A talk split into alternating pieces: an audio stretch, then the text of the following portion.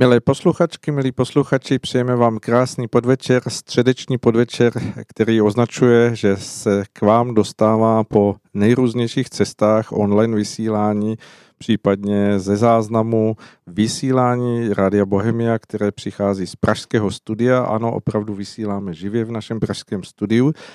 Z něhož ho zdravíme, od mikrofonu vás zdraví Aleš Svoboda a jsem velmi rád, pokud jste si nás naladili a posloucháte nás eh, v tuto chvíli, protože pokud budete mít k našim hostům, které, máme na dnešek nachystány dva, eh, mít nejrůznější postřehy a dotazy, tak budeme rádi, když nám je pošlete, případně nějakým způsobem dáte najevo přes eh, náš facebookový profil. A pro všechny, kteří čekají, že tu naživo teď sedí proti mě Marian Kechlibar, tak mám zprávu, která je možná malinko zarmoutí, ale já volám hned zatím, nevypínejte nás, ale poslouchejte dál, protože mám proti sobě skvělého hosta, který eh, věřím mnohonásobně svoji hm, renesanční osobností převýší to, co bychom vám nabízeli jako nějakou jinou alternativu Marianu Kechlibarovi.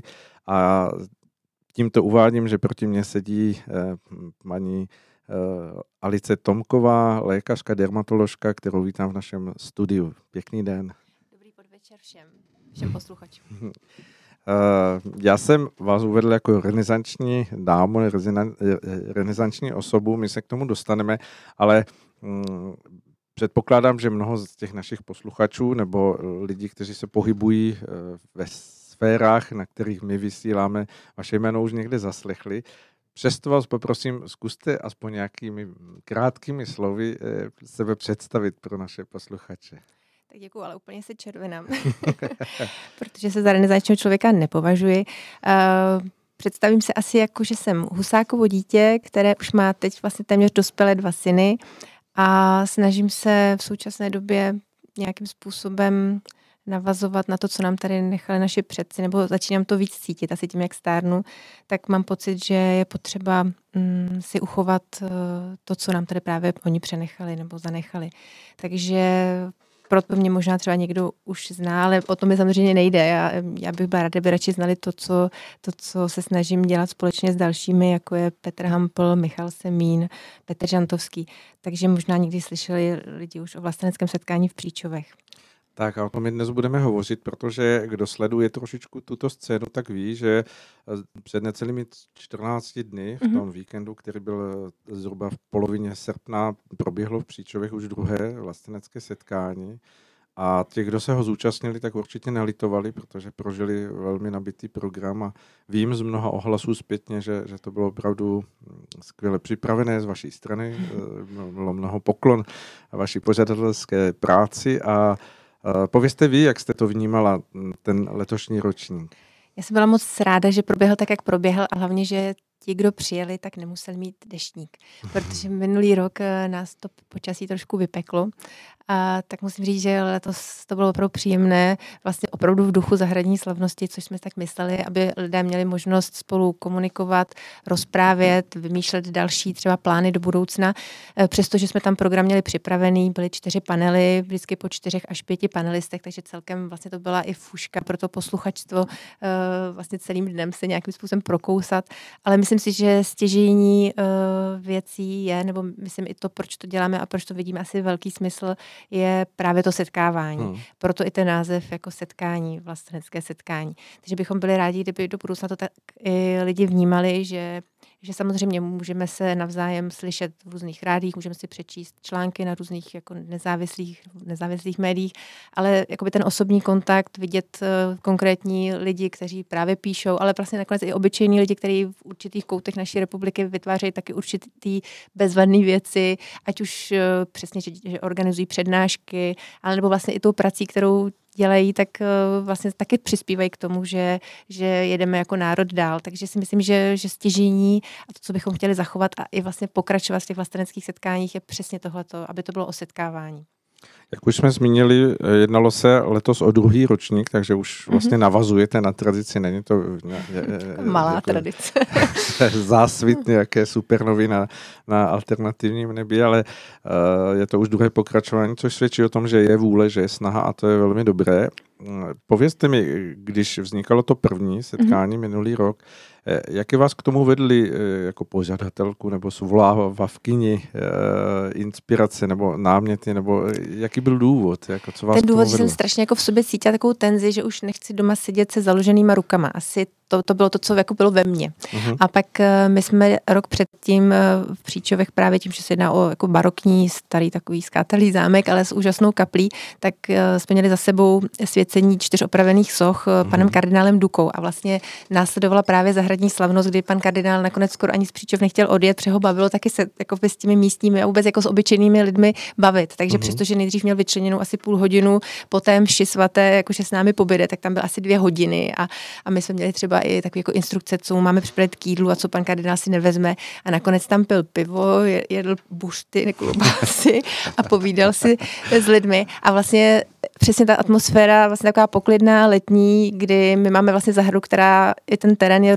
rovinatý, takže vlastně vyzývá k tomu, že na té placce, kde jsou sice hezký stromy vzrostlí, ale je to víceméně placka, tak eh, to vybízí k tomu, že ta zahradní slavnost je prostě ten správný formát a pokračovat v něm. Takže jsem tohle to měla tak v hlavě, že, že bych v tom chtěla pokračovat, že v létě mám dovolenou, tak budu mít čas i vlastně se věnovat té organizaci a, a to, že vlastně ve mně sílo to, jak je vlastně náš národ zase po x letech desítkách let zase totálně svazován, ničen a že, že něco dělat musím. Takže jsem zašla na novotného lávku, kde měl zrovna přednášku Petr Hampel a nevím, kdo tam tenkrát úplně byl, byl jaký tři, čtyři, bylo to na akci dost a, a tam jsem prostě přišla po, po přednášce a řekla jsem, co by tomu řekli, kdybychom prostě do něčeho takového šli.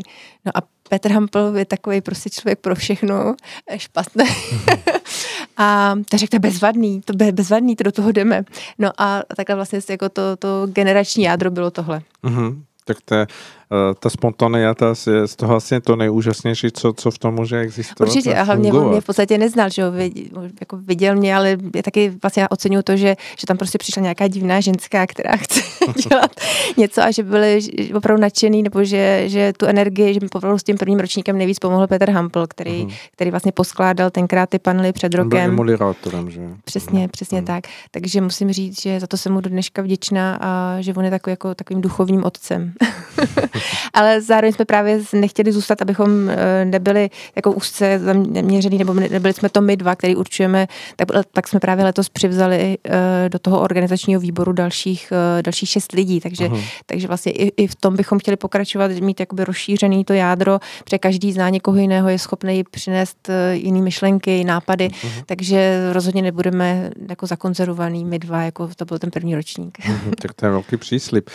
Povězte mi, ten název vlastenecké setkání. To je takový název, který určitě nese v sobě takovou rezonanci, bez pochyby, když by to zaslechli lidé z různých sfér společnosti, tak to v nich bude vyvolávat emoce, ať už mm-hmm. pozitivní nebo negativní. Kde, kde vzniklo, vznikl ten název, nebo bylo to eh, dílo no, nějaké prostě okamžiku, nápadu? Máte zajímavou otázku, protože samozřejmě my jsme taky stali před uh, rozhodnutím, jestli třeba to dáte jako setkání a vždycky tam dáte ten rok, třeba mm-hmm, 2019-2020, tak. Ale pak jsme si řekli, že vlastně už jako nechceme být tlačený uh, jakoby tou korektností k tomu, že nemůžeme vyjádřit vlastně to, k čemu to směřuje, nebo co by to mělo vyjadřovat. Takže nakonec jsme si řekli, že, že už prostě budeme říkat svoje názory a nebudeme je skrývat, takže vlastně jsme tím přívlastkem vlastenecké dali to, že opravdu bychom byli rádi, kdyby, uh, kdyby to bylo spojeno s zachováním tradic a, uh a vlastně našeho národa nebo vlastně vlastenectví a že dneska je to vlastenectví často uh, označováno jak jako pejorativní výraz, že vlastně jsou to někdo, kdo je prostě vlastně fašista, kdo je nacionalista a to prostě není tak. Hmm. A my jsme vlastně se už nechtěli jako uhybat, uh, vyhybat se tady tomu. Prostě si myslíme, že vlastenec je krásná věc, že si vemte obrozence před, uh, já nevím, 200 lety, ano. prostě, že, že to slovo stojí za toho používat a proto jsme ho vlastně i do toho názvu dali.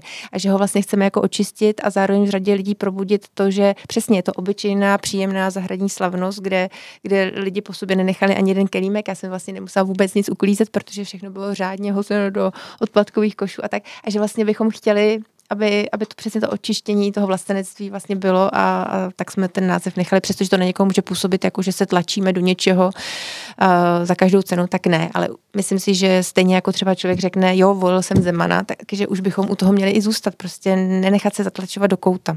Takže hmm. i proto je tenhle ten název hmm. takový, jaký je. Malinko jste mi vzala otázku, kterou jsem mě nachystal. Chtěl jsem se vás zeptat, co si před představujete vy pod tím pojmem vlastenec? Už jste odpověděla, ale zkuste ještě třeba, Já jak si to vždycky představím nějaký hrdiny, kterých si vážím. Jo? A můžeme si představit klidně uh, od nefových císařských fialek, kdy tam jasně vidíte Vladimíra Ráže, hmm. kdy, kdy prostě přesně chce do svých dětí dostat taky to, aby cítili, že, že, že jsou spojení ze zemí, v které žijí. Takže vlastně od tady toho jako romantizujícího pohledu hmm. přes oběti lidí za světových válek, kdy řada lidí prostě tu oběť přinesla nejvyšší, přestože sami víme asi, že ty světové války byly taky někým nějak organizovány a sloužily něčemu a odnesli to naprosto nevinný lidi. Mm-hmm. Ale ta oběť těchto těch lidí uh, prostě za to stojí a neměli bychom na to zapomínat a, a proto si myslím, že je potřeba mm, to připomínat a zase to říkat našim dětem. No. A samozřejmě čím víc se tady zabývám tady tím vším a vidím, co se děje od revoluce od 89. roku, tak vidím, že speciálně uh, se pošlapává tohleto předávání těch zkušeností životních a tradic a, a právě se strašně děsím toho, co vlastně vyroste z dalších generací, že můžeme se v příčovech snažit sebe víc probuzit vlastenectví vlastně v našich generacích nebo v dospělých lidech, ale pokud se nebudeme starat o to, jak jsou vychovávány děti a ovlivňovány ve škole, tak vlastně to můžeme zabalit, protože za nějakou další generaci prostě už nebude mít kdo pokračovat tady v tom našem snažení. No. Hmm. K tomu se určitě ještě dostaneme, protože to je samozřejmě velká kapitola, jak přenést myšlenky, které zaznívají na takovýchto setkání, tak, aby se staly um, rezonujícími vlastně v srdcích mm-hmm. těch úplně nejmladších lidí, kteří si nepamatují tu předlistopadovou éru a jako jakousi historii, kterou si v sobě neseme my. A uh, bez pochyby, kdo se díval třeba na ty záznamy, uh, které vznikly, mm-hmm. tuším, televizi Raptor TV, ano, ano. a jsou na YouTube, tuším zatím, pokud nevymazali ano. už, tak, tak uh, pokud se dívali, tak viděli, že, že, že skutečně ta generace, která se tam setkává, má v sobě tu energii prožívat ty pojmy, o kterých tady vy hovoříte v tom zdravém náhledu, tak to jsou spíš lidé, kteří jsou už jakoby pamětníci, kteří mm-hmm. jsou v nějakém věku, já nevím, 40 plus. V, tom, v tomhle směru to vnímáte jako, jako možnost, že, že ta generace eh, takovýchto mužů a žen je schopna předat něco úplně té mladé generaci, která To si myslím, že určitě ano, ale pak já bych úplně nezatracoval ani tu mladou generaci, protože máte různé spolky, takovou tu generaci identity, to jsou velice vlastně teďko i takový to združení odchod nebo odcházení, já teď přesně mm-hmm. nevím, eh, ty vlastně příčovek byly taky, tak to jsou hodně mladí lidi, to jsou jako 20 do 30 let, mm-hmm. takže já pořád jakoby v tomhle věřím, že, že ať už to bude jako naše snažení, anebo nakonec i ten pámbu, že nedá, abychom jako dopadli špatně. A že přeci jen ten Karel IV. nám tady schromáždil těch různých svědců hodně a že nás ochrání, takže hmm. věřím trošku i tady tomu. No, že, že musíme samozřejmě k tomu přispět, ale, ale věřím, že nakonec to může i dobře dopadnout.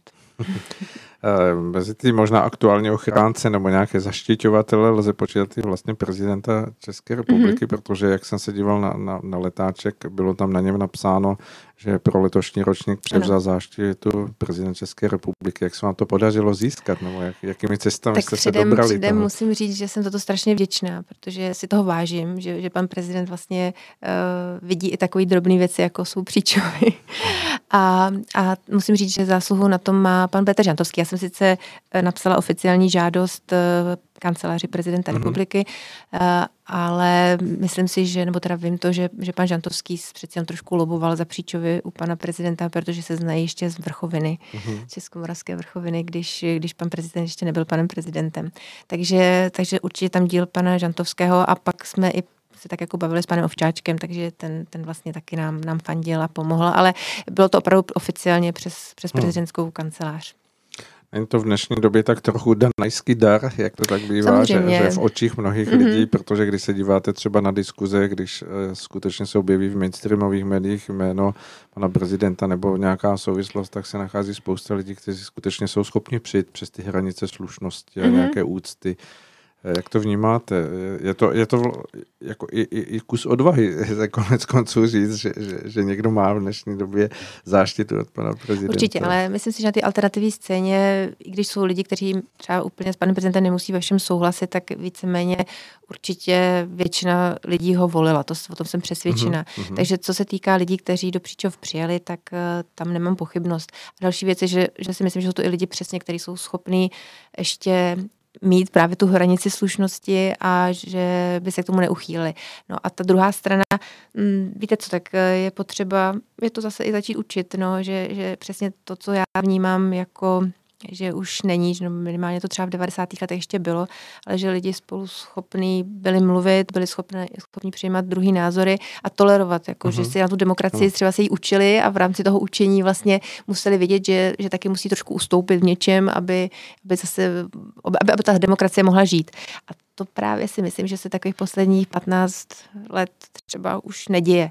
Takže si myslím, že příčově by mohly být třeba i takovou jako platformu pro takovýto obrušování hrán a, a přesně pro lidi, kteří mají různé názory, ale přesto jsou schopní si sednout k jednomu stolu a mluvit. Hmm. Takže takže proto si myslím, že takhle, my jsme tam určitě odpůrce pana prezidenta neměli a, a co se týká takové té demonstrace malé, co tam byla, tak uh, s tím nic neděláme, prostě tak to je. A zase no. i my v rámci té demokracie musíme ctít, že má někdo jiný názor, takže asi tak. Jak se vůbec díváte na to, m, mm, proč vzniká takové eh, jakoby napětí ve společnosti, jak vy říkáte, možná z nějakých 15 let zpátky, že ta společnost skutečně se polarizuje a mm, není schopna naslouchat nějakým věcným argumentům těch eh, protinázorů. No, názorů. Já si myslím, že to je jako hodně živené médii, jo? Že, hmm. že tohoto speciálně je práce médií. Hmm.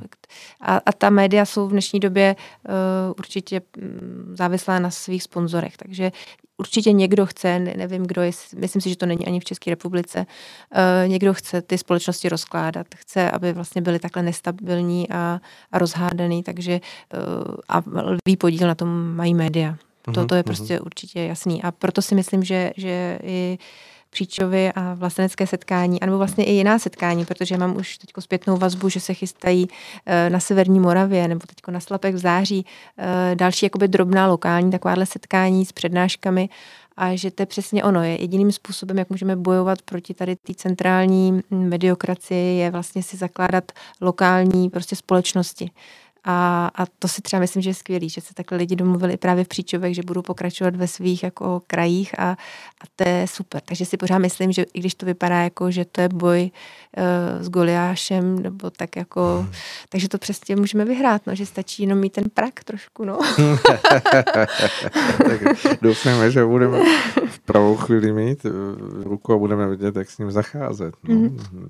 Eh, když jsem se díval na ten rozpis eh, přednášek nebo na, to, na, na celý ten program, tak působil velice eh, jako hezky poskládaně, to znamená, že opravdu měl nějakou hm, hlavu a patu. Vnímáte to, že, že, že to je důležité, aby se tam dalo opravdu prostor v nějakých panelových diskuzích lidem z různých oborů, aby, aby se tam opravdu jako ne, nejednalo o nějaký jenom si odsouhlasení, že všichni to vidí stejně, mm. a, ale že, že, že je občas dobré, když se tam objeví jakýsi názor, který vyboučuje, ale přesto, že se ho lidé učí respektovat. Určitě. Eh, to, to jsem ráda, že o tom mluvíte, protože uh, si myslím, že to by mělo být právě smyslem, že nemá smysl, abychom se tam potkávali a navzájem si přitakávali, jo, takhle to je, ale že je potřeba právě vyslechnout i tu druhou stranu a samozřejmě tím se i my budeme nějak posouvat dál. Takže uh, my jsme za to letos byli trošku kritizovaní i na straně té alternativy, jako jak, jak je možné, že tam je ten, tenhle a tenhle a to není dostatečný vlastenec, ale já si myslím, že o to tady právě vůbec nejde, že v těch panelech je dobře, když tam budou i názory proti sobě, ale že ty lidi budou schopní právě si k tomu jednomu stolu, na tu jednu pohovku sednout a, a ty svoje názory si prostě hezky, kulturně vysvětlit a, a přiblížit to právě těm posluchačům. Takže já bych spíš jako apeloval na to, aby v tom auditoriu, v, tom, eh, v té zahradě byli vlastenci, to je jako je fajn, ale vlastence nemůžeme hodnotit eh, jako, že ten není dostatečný vlastenec, toho tady nechceme. Takže mm-hmm. takovýhle kádrování právě bych byla moc ráda, kdybychom si nějak jako odpustili, nebo kdyby si to i lidi uvědomili, že, že přeci nemůžeme dělat to tež, co dělá ta protistrana. Jo, že, uh-huh. že uh, jako nevyčlenovat nikoho, prostě proč by si tam nemohl říct názor i někdo úplně jako z druhé strany. Zatím my jsme teda v příčově úplně takhle kontroverzní, lidi neměli přeci obávám, že by účast uh, odmítli, ale máme v plánu, že bychom se pustili přesně i do toho, protože si myslím, že to je hodně důležité. No. Takže poprosím posluchače a třeba návštěvníky za rok, jestli by vlastně v tom byli i schovývaví a vlastně naopak na tom založili eh, nebo viděli tu hodnotu příčov, že to je eh, o toleranci a o setkávání a posouvání dál. Hmm kam až eh, jste ochotní zajít jako v té, v té toleranci toho, toho určitého nastavení té, té, té diskuze, aby, abyste vnímali, že je tvořivost. Teď myslím třeba, když řeknu příklad, eh, dalo by se třeba očekávat, že se tam objeví zástupci milionu chvílek, nebo? Jako v podstatě ano, jako proč, proč ne? My jsme mysleli i jako různí novináři, kteří jsou mm-hmm. opravdu z těch mainstreamových médií a oni občas, jako třeba i takový Erik Tábery byl schopný přijít panu Robejškovi a mhm. vlastně přesto, že tam byl chudák v menšině, teď říkám chudák, v názory menšině, tak to zvládnul a myslím, že, že přesto, že v jeho názory nemusíme souhlasit, tak si myslím, že hodně oceňuju to, že tam byl schopen přijít a, a to, to by mělo být, nebo já, já to v tom vidím i to, kam bychom to chtěli posouvat ty další roky. Jo? Mm-hmm. Tak určitě, když se nám někdo přihlásí spontánně, tak, tak taky budeme rádi. Jo? Určitě nejsme právě ti, kteří bychom chtěli budovat uzavřenou společnost. To, to si myslím, že ne, že to by byla chyba. Hmm. Co mě zaujalo a myslím si, že to je velmi zajímavý prvek v souvislosti s těmi tématy, které se bez pochyby potom probíraly, bylo to, že na tom úvodním letáčku byla zmínka o tom, že ještě před tím vlastním programem eh, se mohou dostavit lidé na, tuším, o hodinu dříve, mm-hmm. na, na prožití mše svaté, která tam je vedena v té kapli, která je součástí toho vašeho eh, zámku nebo té, té, té, té, té budovy, která ano, se tam nachází. Vnímáte to jako nedílnou součást, nebo, to, nebo za vás? Bylo to, bylo to zase nějakým způsobem chtěné, anebo to vzniklo spontánně, že, že, že se to nabídlo? Ne, to bylo chtěné a to byl, to musím říct, to byl můj záměr. Jednak je to dané tím, že ta kaple svatého Vojtěcha vlastně byla vysvěcena 12. neděli po svatém duchu 1716, což vlastně protože to je fluktující svátek, to vždycky to vycházelo na, na srpen, takže, mm-hmm. uh, takže my tu mši svatou jsme tam vlastně dělali i předtím, ale já jsem přesně chtěla, aby ta mše svatá vyjadřovala uh, to naše spojení jednak právě s předky jako to, že nám tu kapli vlastně takhle hezky postavili a jako i duchovně, že vlastně jsem chtěla, aby, uh, aby příčovy nebyly jenom třeba takovou jako filozofující, uh, filozofující akcí a tak, ale aby vlastně to bylo propojené toho duchovna uh-huh. a, a racionality a, a proto, uh, proto bych tom také chtěla pokračovat, nebo vidím to jako opravdu důležitý a přínos. Letošní rok akorát byl takový trošku smutný pro pro vesnici, pro Příčovy, protože uh, tam tragicky zahynuli dva bratři vlastně uh-huh. pár dnů před uh, eh, 11. srpna se to stalo, ta tragédie. A, takže my jsme tu mši svatou nakonec potom tolik uh, neavizovali, protože jsme ji měli jako zádušní vlastně pro místní. Tak uh, letos bohužel tam mše svatá posloužila jako ještě i jinak, což doufám, že už v budoucnu nebude, že už Příčovy nějaký takový tragédie nepotkají. Hmm. Když o tom hovoříte, tak vnímám, že, že to je něco, co, co máte jako osobně, jako vím, že jako neoddělitelnosti, vnímáte to tak, že, že to, co jsme se bavili třeba o tom vlastenectví a o, o těch myšlenkách navazujících na nějaké hodnoty, tradice, je pro vás jako neoddělitelné s tou duchovní rovinou? Je, ale já jsem takhle byla vychovávaná. Mhm. Samozřejmě, uh-huh. že, že ne každý to takhle má, ale já to prostě cítím jako spojený. A tak, takže proto, proto to takhle dělám, no, samozřejmě. Hmm. Jo, protože moje rodiče, dědeček, jako já jsem vlastně takhle byla vychovávaná jako ve víře a, a vlastně v tom vlastenectví taky, no. A mm, je potřeba i tohle to předávat dál. Hmm. Samozřejmě tady jediný, co, co mě možná mrzí, je samozřejmě stav církve jako takové, no to nevím, jestli bychom tady o tom měli mluvit, nebo jestli tady pro to prostor. ale, ale můžeme se domluvit. ne, ne, to se úplně nechci unavovat posluchače, ale samozřejmě i to je problém, no, že, že my se můžeme taky snažit o to spojení, ale, ale ta církev prostě má své vlastní problémy a jsou hmm. velký, no, takže... Hmm tak tak, no. Určitě tam určitě nějaký rys toho, že také nestačí s tou dobou a není schopna mm. vlastně reagovat. A hlavně je záměrně taky podle mě ničená, no. Mm. Takže jako, že se povedlo jí hezky infiltrovat a mm. rozkládat zevnitř. Takhle to vidím já. Mm-hmm. Jak, jak to třeba tady tu součást programu vnímají ti, ty jsou obranou národa nebo mm-hmm. myšlenkami, které prostě směřují, dejme tomu, k, nějak, k nějakým opravdu vymezením se, dejme tomu třeba k tomu, co se děje v Evropě, jako islamizace a podobně. Mm-hmm. Jak, jak to přijímají lidé, kteří tam takto přijedou a teď najednou vnímají, že tam je něco takového. Jako myslíte mše svatá? Ano, ano, jako, že, že tam je vlastně takovýhle duchovní součást. Já si myslím, že vlastně když do té kaple vstoupí, takže je to jako pohltí, že přestože hmm. třeba nemusí být věřící, tak, eh, tak tam jakoby ten duch eh, té sounáležitosti a vlastně toho plnutí času a to, že, že vlastně jsme tady jenom na chvilku a jenom něco máme předat, takže to tam určitě cítí. Takže já jsem se jako nesetkala s nějakou jako mm, reakcí negativní vůči, vůči té mši svaté. A samozřejmě pak, když někdo by tam vložně nechtěl být, tak už tam nějaký ten koláč a kafe a, a něco je, tak tak chvilku počká na zahradě. takže jste přichystáni na toleranci všech určitě, druhů. Určitě, Dobře. Um, jak, jak to vůbec vnímáte v tom kontextu toho, eh, co, co vůbec my jako malý národ ve středu Evropy můžeme v tom dnešním takovém tom velikém převalujícím se koloběhu těch událostí dokázat. Jako, není to právě jedna z věcí, že lidé padají do té malomyslnosti, jsme prostě skutečně vždycky byli nějakým způsobem ovládáni, manipulováni a když ten národ se pozvedl, tak to bylo opravdu jen pár nějakých mm-hmm. darovaných let a zase, zase jsme o ně přišli. Určitě, ale vlastně jsme tady do dneška, takže uh, já bych právě na tom založila uh, tu naši další existenci, jakože samozřejmě vždycky asi budeme nějakým způsobem pod vlivem větších států, ale nakonec přežili jsme všechny věky. Takže pořád se určitě snažit, ty naši předkové se taky snažili. Mě vlastně v dnešní době nejvíc trápí to, jak jsme minulý 40 let jako poklonkovali na východ a teď vlastně zase poklonkujeme na západ, že, že je zvláštní, že jsme nějakou tu svoji hrdost jako neudrželi a že za každou cenu nemusíme se vlastně obracet na jednu nebo na druhou hmm. stranu, že určitě jsme dobrý dost na to, abychom nějakou tu vlastní hrdost měli. Já, já teda nepochybuji, že ji máme, ale jakože na druhou stranu nemáme úplně ty představitele, kteří by byli schopní uh, si vyvzdorovat přesně ten svůj střed Evropy a jak už jsem tady o tom mluvila, já prostě věřím tomu, že, že ten Karel IV. to prostě takhle udělal, že vlastně i proto jsme třeba přežili, že nás nic nezlomilo, protože tady prostě tu ochranu těch svatých máme. Takže na tom bych asi založila i to naši budoucnost. No. A, a opravdu mě trápí tady to odmítání teď z toho východu a prostě musíme všechno dělat to, co nám řekne Západ a Brusel a, a Amerika a tak a že, že nechápu, proč bychom nemohli vlastně mít hezký vztahy se všema, no. To, mm. to je to, co mě tak vadí hodně, musím říct, no. Mm. A paradoxně vlastně v kontextu i těch tradic nakonec ten východ pořád drží ty tradice nakonec mnohem víc než, než západ, který tou dekadencí už úplně snad mizí. Mm.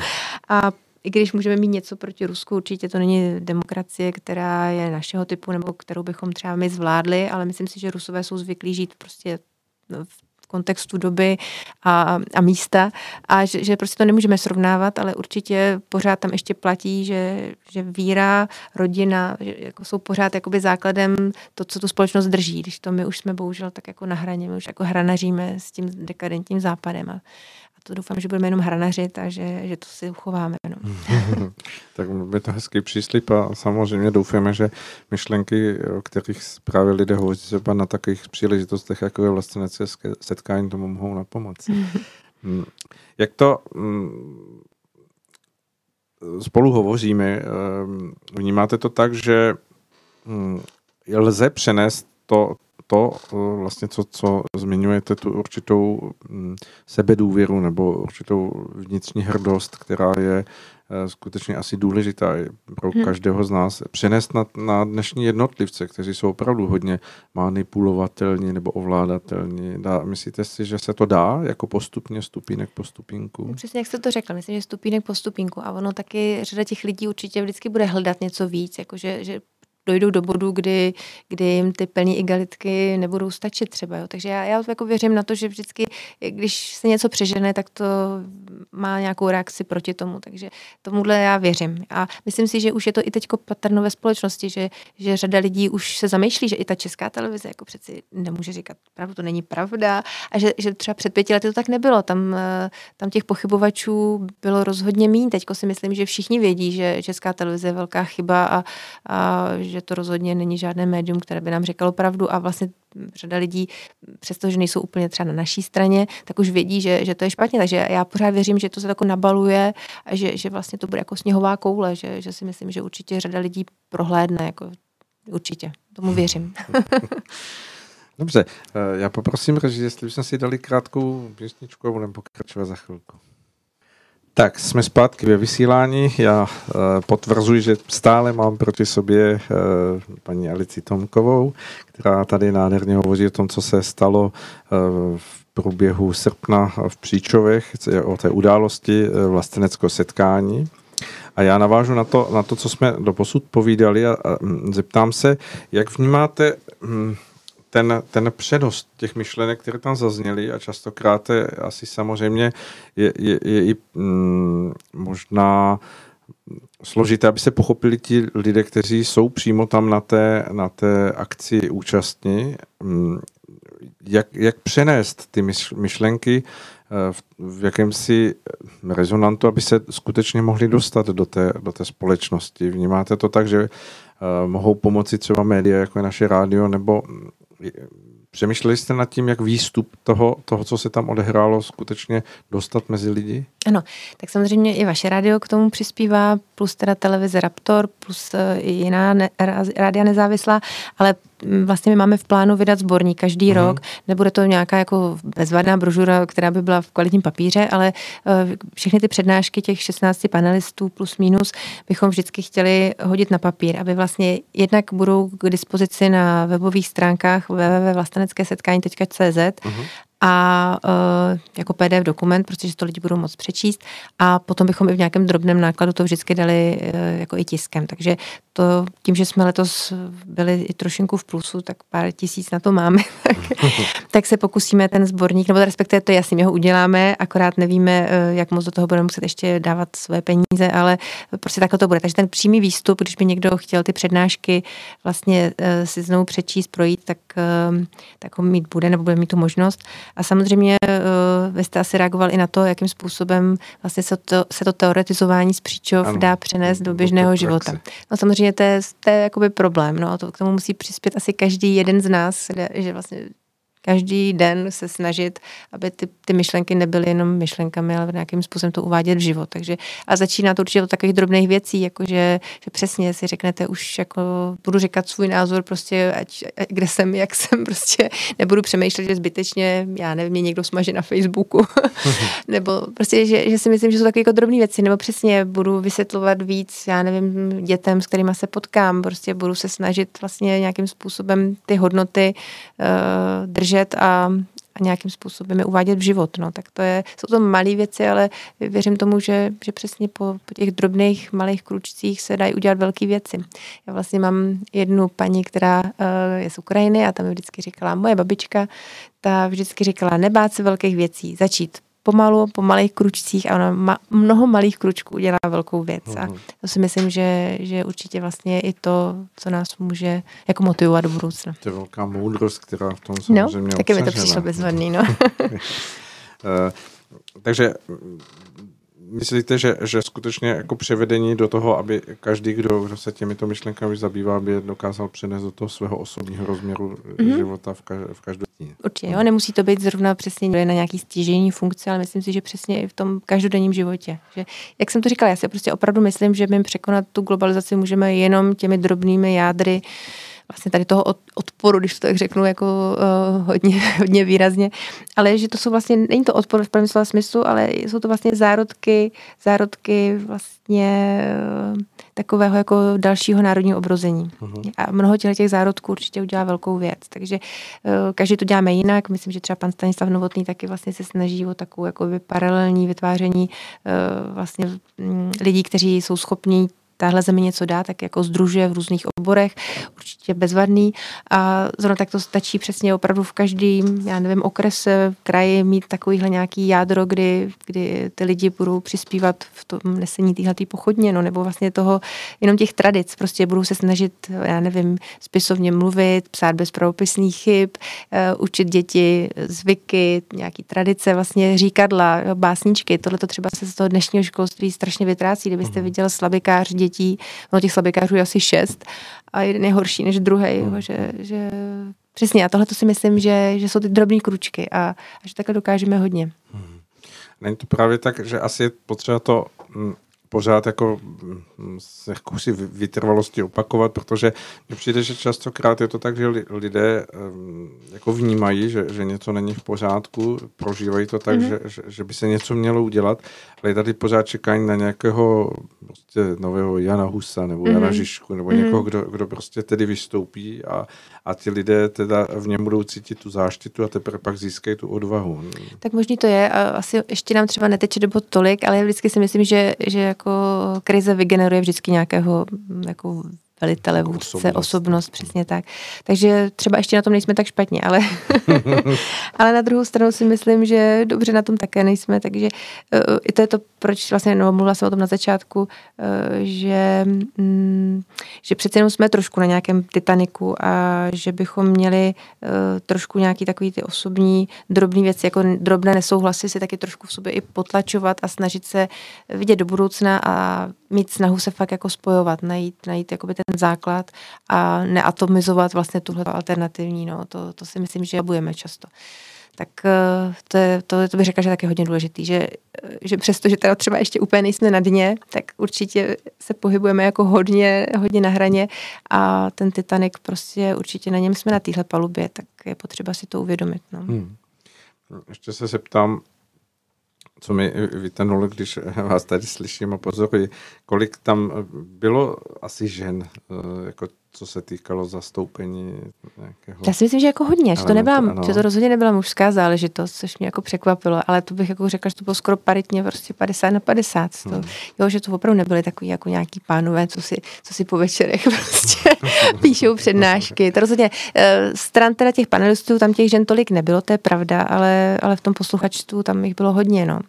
A já třeba musím říct, že, že já bych se bez nich ani neobešla. Mě třeba vlastně den předem přijelo šest holek z Moravy, který mi tam vlastně pomohli vlastně všechno vyndat, stoly, ubrusy, všechno naaranžovat, nakrájet cibuly a prostě takový jako, eh, že, že jako ten element, je co, další věc je, že nemusíme jako každý dělat nějakou uh, uh, práci jako, politiku. Přesně tak, ale hlavně také jako ženy a muži prostě ty role mají rozdělený a nespochybňovat ty jejich role, takže že jako to, že bylo víc panelistů, ale zase chlapi moc nekrájeli tu cibuli, takže já si myslím, že a, a vlastně ten výsledek byl pěkný, jo, a že, že tohle to je taky hezký, no, nebo vlastně teď musím říct, že, že těm holkám z Moravy strašně moc děkuju. no, tak to je no. moc hezké, určitě to potěší a myslím si, že, že je to vždycky tak, že mm, jak říkáte, jako z toho neviditelného se tvoří to, mm-hmm. to, mhm. to viditelné mm-hmm. a to je velmi, velmi důležitý moment. Mm. Ještě se vrátím k těm příčo, a teď příčovům. Ano, příčovům. Příčovům. Mm-hmm. jak se zrodí taková, takové místo, takový nějaký bod někde, někde na, na, na takovém jižním středu, středu českého kraje. Mm-hmm. Je jako to, jak já jsem přišla no, k příčemu, jste se chtěl tak, zeptat. Je, je. Uh, tak uh, je to přesně asi taky, taky vlastně díky mé rodině, jak jsem tady mluvila, moje prababička s, pří, s příbrami pocházela a mm, měli tam i teda s pradědečkem majetek, dům na hlavní třídě, polnosti a vlastně komunisti to teda mojí rodině sebrali můj tatínek si pamatuje, jak třeba v 50. letech nemohl do sadu trhat třešně, který hmm. vlastně ještě předtím trhat mohl, tak pak ho vyháněli z jejich vlastního sadu a, a protože se třeba babička stěhovala z toho velkého domu do paneláku, do, do bytu, který přidělali, tak se třeba jako dostali za úkol zničit míšeňský porcelán, jo, takže se jako házelo prostě míšeňským porcelánem jako kluci. Tak jsou takové jako hrozný věci, které si můj táta pamatuje. No nicméně po revoluci uh, jsme ty majetky dostali na zpátek a protože dům mojí prababičky už nestál, vlastně dneska je tam uh, veliké parkoviště, tak eh, jsme si říkali, no tak co bychom tak jako mohli udělat, tak se si to jako všechno nějak nenecháme, musíme i ty předci vlastně to rozvíjeli, tak bychom měli taky s tím něco dělat. A řekli jsme si, že tady něco zachráníme, dali jsme si do vyhledávače památka zachránit příbram, no a vyšli z toho příčovy. A když do příčov přijedete a vlastně vstoupíte do té zámecké kaple, tak uh, vlastně si vezmete nakonec i tu hrůzu, která k tomu je přičleněná, protože vás to tak osloví, no tak takhle se to s nám nějak stalo. Takže k příčemu jsme přišli vlastně před čtyřmi lety takhle. Hmm. Máte s tím nějaké plány další, jako za sebe osobní? Určitě, nebo... pokračujeme v rekonstrukci. Teď je vlastně tohle léto jsme rekonstruovali zámeckou sípku. Tam jsme dostali i dotace z Českého kraje, takže to mám velkou radost, že sektor sípka je hotový a zároveň sípka může sloužit vlastně i pro příští roky tím, že je to vlastně fakt krásná barokní třípatrová taková sípka, tak eh, když nám bude pršet příští rok, tak se dá řada přednášek vlastně eh, udělat hmm. i v té sípce. Plus se tam dají organizovat i taková jako drobná vlastenecká setkání, jako myslím nějaké uh, autogramy a knížek nebo drobné debaty, kdyby někdo chtěl. Takže za to jsem taky moc ráda. A budeme pokračovat samozřejmě i dál v pokračujeme s restaurováním jako movitých věcí z kaple. Tam letos budeme mít hotový už kompletně celý hlavní oltář a budeme přestupovat příští rok na kazatelnu. Tak eh, to mi dělá velkou radost, protože ta kaple je fakt nádherná. No a postupně mým úkolem, než si půjdu já sama lehnu do truhly, tak musím, musím udělat novou střechu a to je objem peněz je jako značný, takže, hmm. takže ta střecha, no, tam s ní musím nějak následující roky hýbnout, ale stavební povolení už mám, tak teď musím jenom vymyslet to financování. máte, máte nějaký plán takový, že by eh, po těch všech prožitích, třeba těch dvou ročníků, že by Příčovi do budoucna mohli být eh, nějakým místem skutečně, eh, vy jste to už zmínila tou sípkou, ale mhm. celkově, mm. jako, že by tam lidé mohli třeba být i ubytovaní a, a mohlo by tam opravdu... Tak jako když byl odvážný, tak může být ubytovaný i dnes, jo.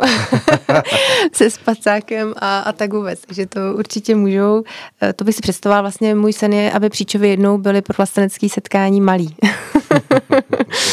Takže to, toho bych se ráda ještě dožila, no. Tak doufáme, že vám bude pomoženo a třeba i někdo, kdo nás třeba poslouchá, tak, tak ho to zaujme a to bych byla moc ráda. Pomocí, ať už prací nebo... Určitě, to bych právě vyzvala posluchače, protože předpokládám, že jsou takový jako nakloněný, tak jestli by třeba měli nějaký nápad nebo za rok, co by chtěli slyšet, vidět, nebo co si myslí, že v Příčově chybí, tak budu moc ráda, když se nám ozvou. A zase opět na to přes webovou stránku www.vlastenecké-setkání.cz anebo Petrovi Hamplovi, mě komukoliv vlastně. Uh-huh, uh-huh.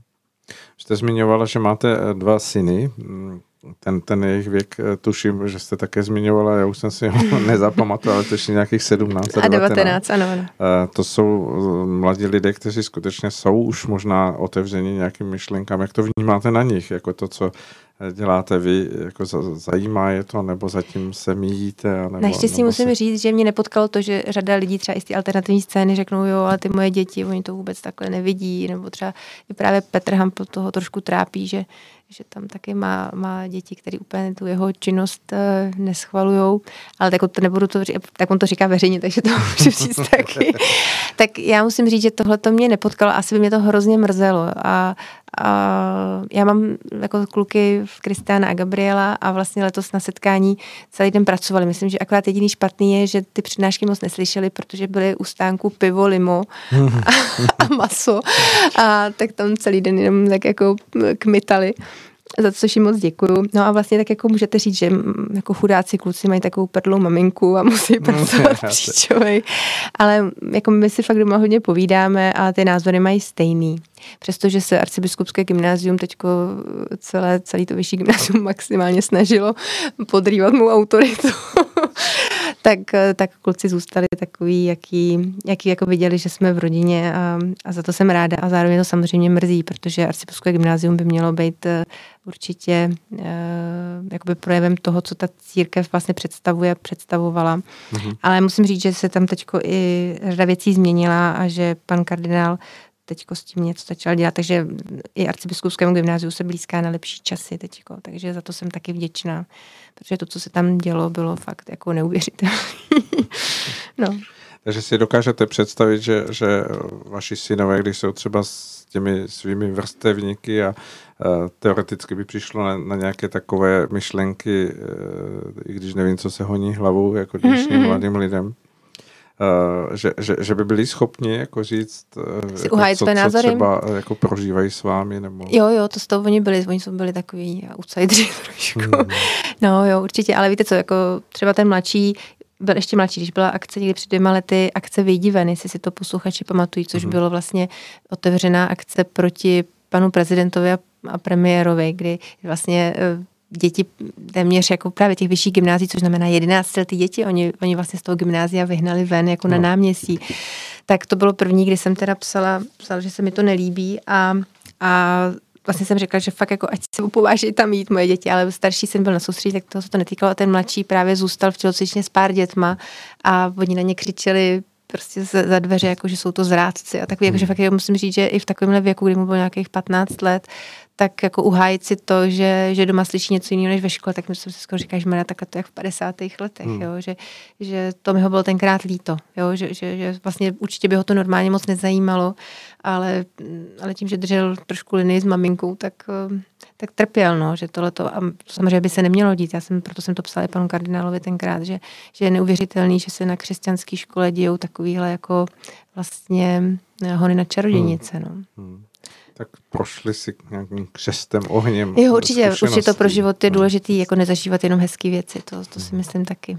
Vnímáte, že mm, ty myšlenky, které eh, kolují tady skutečně v globálním měřítku ohledně takové té uh, environmentální eh, snahy tady všechno ovlivňovat a nějakým způsobem tu ekologii v takovém tom až fanatickém způsobu posouvat mm-hmm. dál, že, že, že to skutečně rezonuje mezi vrstavníky těch vašich Myslím synů, si, že ne. Ne, nebo že, že spíš je to, i, i to je mediálně nějakým ano, určitě. způsobem si vyhnaná teďko, rostlina. Určitě. Určitě tak je, protože myslím, že od korona krize teďko nikoho nenapadlo v pátek nejít do školy a, a různě se organizovat.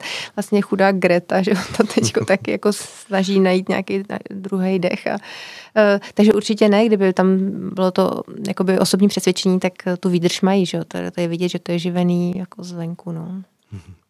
Eh, zmínila jste korunu, chtěl jsem se tomu vyhnout, ale jste lékařka, eh, tak jsem se vás chtěl zeptat, jak se na to dívat a samozřejmě s ohledem na to, aby vás nevyloučili ze všech vašich nějakých mm. postů a zaměstnání. Tak ne, tak eh, já to říkám veřejně, už jsem to několikrát řekla a vlastně se toho nebojím, ale jsem ráda, že vlastně takový jako frontman tady našeho odporu lékařského je pan profesor Žaloudík.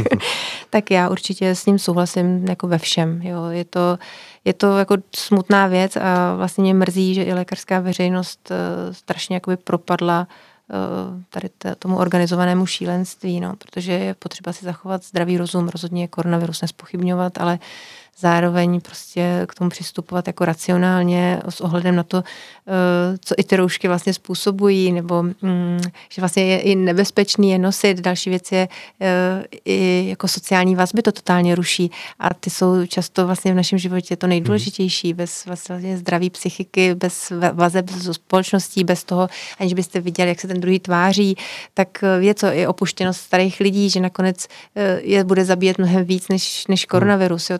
Těch jakoby poloh nebo rovin tohohle problému je mnohem víc. Jo. Už samozřejmě jenom to i roušky z mikrobiologického hlediska e, jsou různé kvality roušek, e, lidi samozřejmě se o ně nepečují. I to, že rouška před koronakrizí stála korunu, dneska stojí 25 korun, 20, když máte štěstí. I mnohem více. Takže lidi si ty roušky samozřejmě nevyměňují, takže to jsou jako řada věcí, kdy, kdy je to špatně, řádně nedýchají, ten organismus potřebuje dýchat hmm. a vy vdechujete vlastně svoje jakoby splodiny, tak to, to jsou prostě všechno strašné věci a takže proti tomu určitě vystupuji a vystupovat budu a pan profesor Žaloudík organizuje jako 6.10. na půdě Senátu i takovou jakoby diskuzi, kde si přizval uh, různé tyhle ty rebelující lékaře, to znamená paní, Pek, paní doktorku Pekovou, Adámkovou, já nevím, prostě neznám úplně všechny, kteří, uh-huh. kteří tam budou v, v rámci těchto těch panelů vystupovat, ale uh, je potřeba, aby i tyhle ty hlasy byly slyšet, protože to tady strašně převálcoval prostě Primula, Maďar a to je prostě špatně. Tady,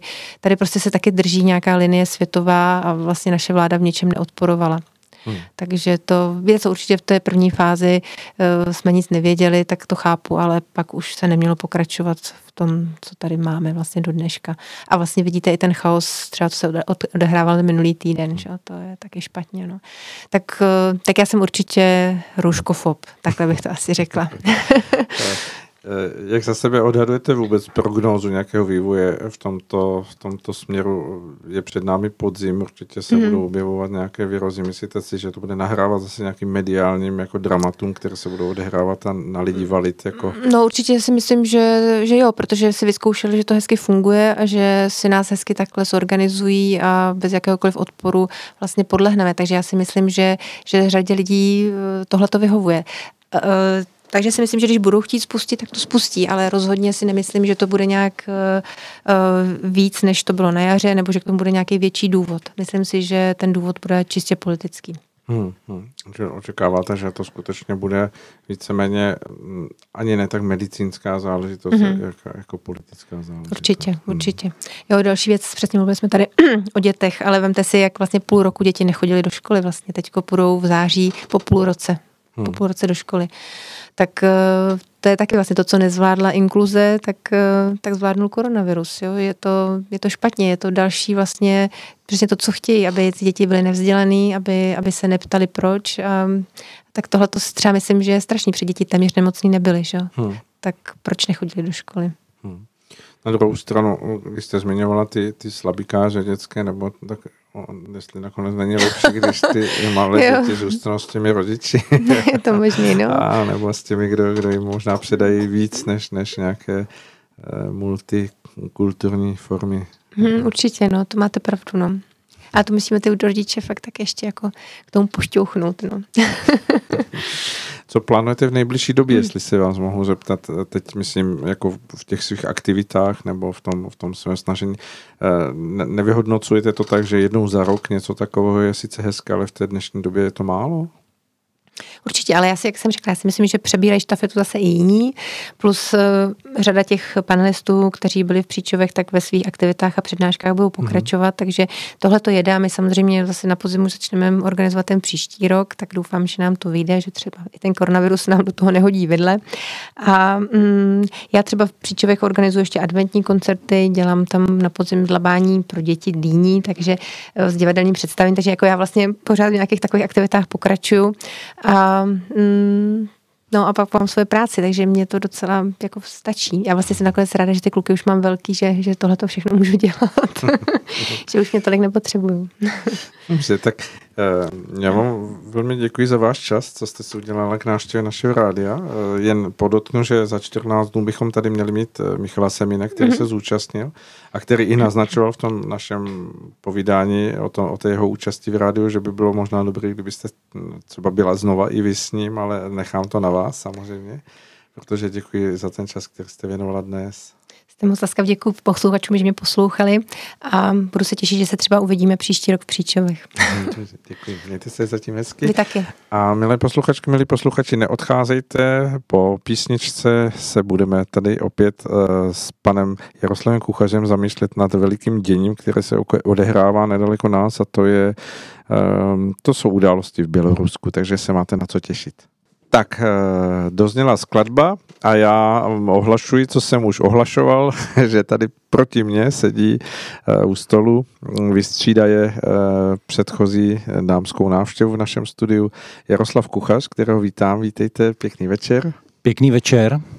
A jak už jsem avizoval, to, co se děje a co asi jste mnozí z vás, milí posluchači, zaregistrovali ve všech médiích, že opravdu se eh, zvedla opět vlna jakéhosi chvění zvláštního eh, směrem na východ. To znamená, že tentokrát se eh, děly takové události, že v Bělorusku probíhaly prezidentské volby a na základě těchto voleb, které vyhrál stávající prezident Lukašenko, ale hm, začalo dění, které velmi připomínalo scénáře, které se už několikrát odehrály a i když se teď možná malinko navenek to dění sklidnilo, tak eh, Jaroslav Kuchař se nabídl, že udělá jakousi analýzu a že tady skutečně zevrubně pohovořím o těch souvislostech, které jsou zatím, okolo toho a pod tím a, a nad tím.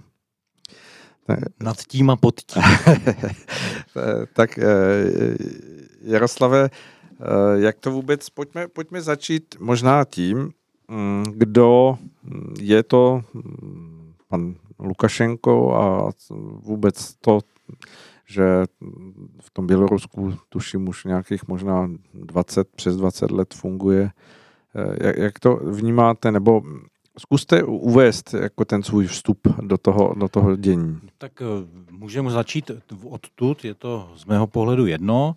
Eh, pan Lukašenko to je eh, bývalý aparátčík eh, Sovětského svazu, nebo tý běloruský. Ještě když se... No, ještě v těch 70. 80. letech. A eh, v podstatě Dokonce se o něm říká, že ani, ani nebyl ten progorbačovský mhm. modernista komunistický a že byl, že byl teda takový ten opravdu tradiční, tradiční aparátčí, uh-huh. který jako v tom Bělorusku prostě vystoupal někam v té hierarchii.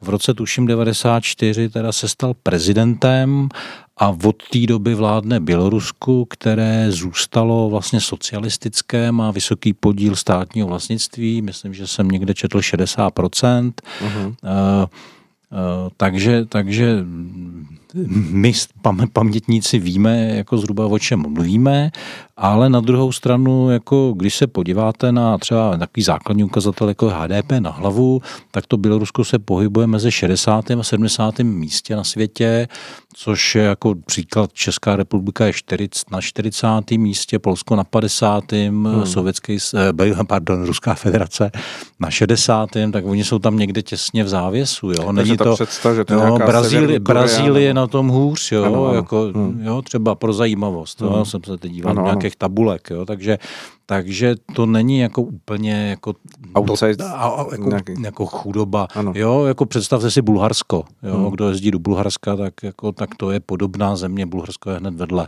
hmm. té statistice HDP. Hmm. Takže uh, to je, to je jako, jako vlastně, vlastně ta země je zakonzervovaná a vlastně, když už bychom rovnou šli do nějaké interpretace, jak je to možný, kdo, jak to, tak, tak vlastně to zapadá do nějaký dlouhodobé strategie eh, amerického deep stateu, eh, vlastně šťouchat, mít, mít jako prostor, ze kterého je možný Rusko pošťuchovat. Že jo? A když si tam pěstujete takovýhleho monarchu, eh, necháte ho teda, nepěstujete, necháte ho být, tak samozřejmě jako časem na něj získáte nějaký páky a, a protože on nasleduje především svoje osobní zájmy a své rodiny, tak, tak je jako relativně snadný ho manipulovat do nějaký, do nějaký pozice, která uh-huh. může být výhodná. Jo. Ono je to složitější, uh-huh. ale mhm. tak, tak, jak jsme to odvinuli odsud, tak tohle je asi potřeba říct. Ano, ano. Jo. Eh, co se týče eh, Běloruska, takže, takže jinými slovy, teda Bělorusko je autokratický režim, eh, který funguje vlastně na, na socialistických principech, je tam teda spousta sociálních jistot a hodně chudoby. Eh, je to homogenní stát, jako z hlediska národnosti, je tam, je tam 80% Bělorusů, 11% Rusů, eh, zbytek teda Takže Poláci, tak je to velmi, velmi kompaktní národ, uh-huh. 80 až 90% mluví rusky, ale uh-huh. jo, takže oni se sice hlásí k běloruské národnosti, ale používají ruštinu. Uh-huh. A je rozdíl mezi běloruštinou a ruštinou? Vůbec? E, to nevím, já nejsem hmm. jazykovědec, ani jsem to ne, ne, ne, nesledoval, ale předpokládám, že nebude tak velké. Někdo, takový ty proruští aktivisté, ty říkají, že to je vlastně jako umělý jazyk a tak, jo. Nevím, uh-huh. neumím uh-huh. to posoudit. Uh, co se týče, co se týče vlastně Lukašenka jako takového, tak eh, on se proslavil mimo je tím, že v někdy v 90. letech adoroval Hitlera, že vlastně on to myslel s tím národem dobře a tak, uh-huh. jo, což bylo uh-huh. jako chorá představa, protože on to v 30. letech myslel dobře, ale ve 45. bylo 9 milionů eh, Němců mrtvých a země rozvrácená totálně, takže to, to jako, samozřejmě trošku jako nesmyslná úvaha a uh, takže on, on si tam vytvořil jistou, jistou pozici a vlastně udržel se u moci, teda tuším 26 let to je, jo, nebo mhm, takovou mm-hmm. nějakou dobu. A uh, samozřejmě, když je někdo takhle dlouho u moci, tak si vytvoří určitý páky, určitý mocenský kliky a samozřejmě se vytvoří nějaká vnitřní opozice. Mm-hmm. Jo? Mm-hmm. Uh, podle různých zdrojů, který jsem měl k dispozici, tak uh, je velmi, eh, je mu relativně loajální armáda, i když do nějaký míry vlastně jako je to takový schizofrení, protože většina eh, jako generality a vysokých důstojníků eh, běloruské armády vystudovala vlastně v ruských vojenských školách a je velmi lojální Rusku. Uh-huh. Jo? A to jeho lavírování Lukašenkovo vlastně mezi Západem a Ruskem je vlastně daný jenom vlastně takovým, takovým taktizováním, aby vytěžil co nejvíc. Takže Rusko si 20 let kupuje lojalitu Běloruska vlastně slevněným, slevněným, slevněnou ropou a plynem, uh-huh. nějakou finanční podporou a tak dále a tak dále. Jo? Když teda používá cukr, tak ale občas použije i byč, teda, na, jo? takže ho vždycky pak srovná trochu. A on se vždycky jako za, za otočí na západ a teď zase. Takže to je taková hra kočka z myší. A jeho, jako říká se, že jeho motivace je, aby vlastně jeho syn Kolia, jako který ho od jeho deseti let vodí na všechny jako jednání a chce z něj udělat velkého politika, tak aby jednou se stal vlastně jakýmsi, jakýmsi následovníkem, ale ne v Bělorusku, uh-huh. ale v tom soustátí Bělorusko-Rusko, protože Aha. Lukašenko eh, v roce 97 ještě s Jelcinem, nebo 6, teď nevím, ne, 70, 97, podepsali jakou, jakousi sadu smluv o konfederaci Ruska uh-huh. a mhm. Běloruska, eh, která dokonce měla nějaký malinký rozpočet a prostě nějakou, nějakou jako, a měla, měla vlastně postupně víc k integraci. Uh-huh. To se ovšem jako s Putinem zastavilo, nebo brzy po té, co nastoupil k Putin poci, k moci a e, vlastně celý, celý ten projekt vlastně stagnuje. Nicméně Lukašenko je podle těch smluv vlastně jako hlavou jako to týhle konfederace. Uh-huh. Jo? Uh-huh. Takže, takže on tam vidí tu, tu jako ten nárok na ten carský trůn, jo? Jako to, to je myslím v jeho jako emočním cestičku, poli, nějakou. Nějaký, nějakou cestičku v emočním poli a ten syn by měl být následovník jako mocenské týhletý říše, což je samozřejmě z našeho pohledu poněkud úsměvný, ale, ale jako oni ty diktátoři jsou někdy, někdy to divní. A takže, takže, takže ta, ta situace, situace vlastně, jako ten základní, základní koncept jako toho, jak myslí Lukašenko, je takovýhle. Na druhou stranu je, má tam, pak jsou tam tajné služby samozřejmě a ty zdá se spíš tendují jako k prozápadní orientaci, nebo rozhodně tam budou nějaké skupiny, mm-hmm. min, minimálně skupiny organizované, které se spíš, spíš snaží jako e, Bělorusko otočit směrem k západu, Uh-huh. A, a pak je samozřejmě úřednický aparát a tam je to velmi zajímavý, tam teda podle dostupných zdrojů, protože Lukašenko hodně často vyhazuje lidi jako z různých pozic, jako velmi natvrdo a to, takže tam není vybudovaná lojalita a podle všeho, nebo to je aspoň interpretace Valeria Pjakina, podle všeho vlastně to je jeden z klíčových momentů, který vlastně Lukášenkovi podrážejí nohy uh-huh. a tu jeho mocenskou pozici velmi ten oslabují. Aparát není ten lojální. aparát mu není lojální uh-huh. právě z tohle důvodu, že uh-huh. se vlastně eh, nemůže spolehnout na, na svou budoucnost. Konec konců jsme to mohli vidět i na nějakém vyjádření e, běloruského velvyslance na Slovensku tudíž, Eh, kdy, kdy on zmiňoval o tom, že, že on z toho svého postu, že, že ty volby nebyly jako v pořádku. Ani nevím, co se s ním děje dál. Jo, to mi uniklo. Hmm, no, ano. Jo. A, no, takže to, to, je, to je asi k Lukašenkovi k Bělorusku. Možná, jako kdybyste se podívali na mapu, tak uvidíte jako velmi zajímavou věc a to je, že jako, víte, jak vysoká je nejvyšší hora Běloruska? Typněte si. Tři tisíce.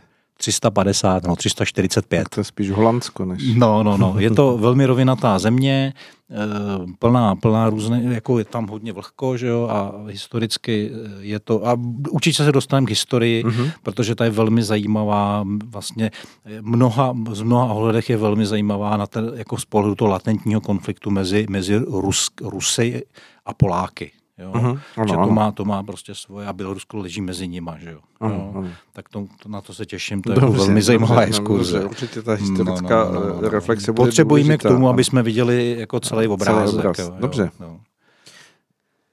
Dobře, a, a tak odkud teď začneme, nebo budeme pokračovat?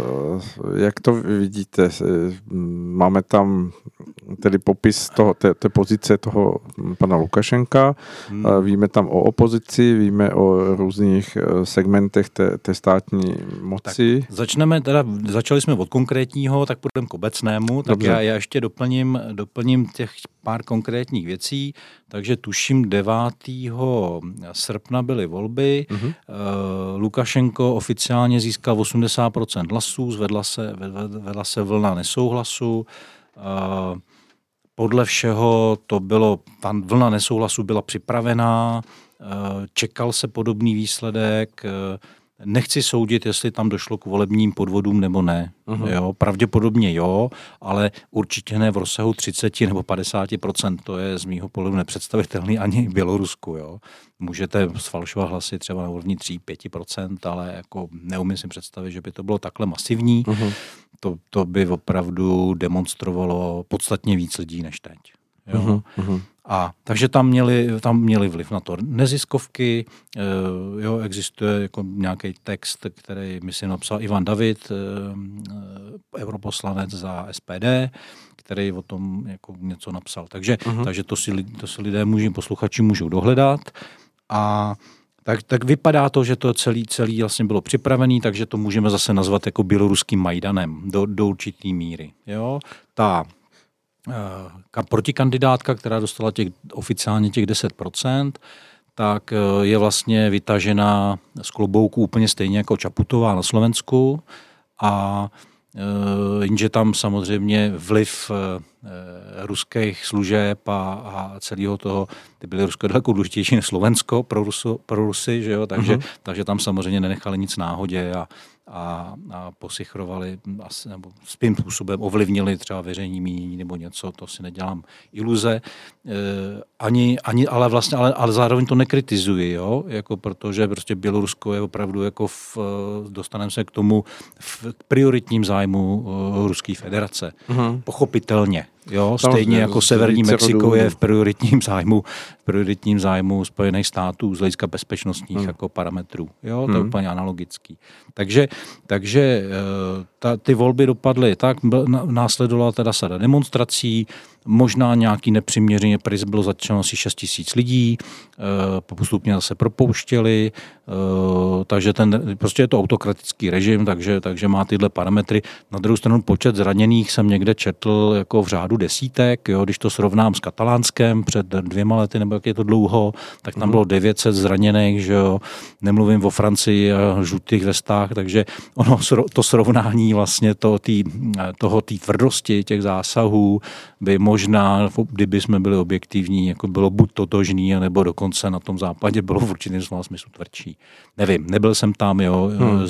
máme ne, zdroje k dispozici, jenom ty, které máme, takže takže to. Ale rozhodně to nebylo žádný, jako psalo se o mučení, to fakt nevím, jo, jako že, že byl někdo mučen. Nebylo to náměstí. Je otázka, co, co to je mučení, eh, protože samozřejmě, když někdo zaklekne na krční tepnu, že jo, tak eh, nemůžete dejchat a tak, ale ale eh, nevím, nevím. Jo, je možný. A zase na druhou stranu je otázka asi, jestli to je vlastně důsledek nějakého příkazu nebo, nebo nějakých zvrhlých choutek jako pár jedinců. Jo? Mm-hmm. Jako to, to právě v tomhle tom se nedá ty objektivity dobrat jako a, a Mm, rozhodně teda si nemyslím, že by to byl jako z tohohle pohledu jako tvrdý režim, jako já nevím, Kim Ir-sen nebo někdo takový, jo, to, to hmm. určitě tam, eh, jo, není to o milionech mrtvých ani o, o tisících mrtvých, jo, nic, nic takového. Je to prostě takový evropský autokratický režim jako v mezích, mezích rozumného zákona.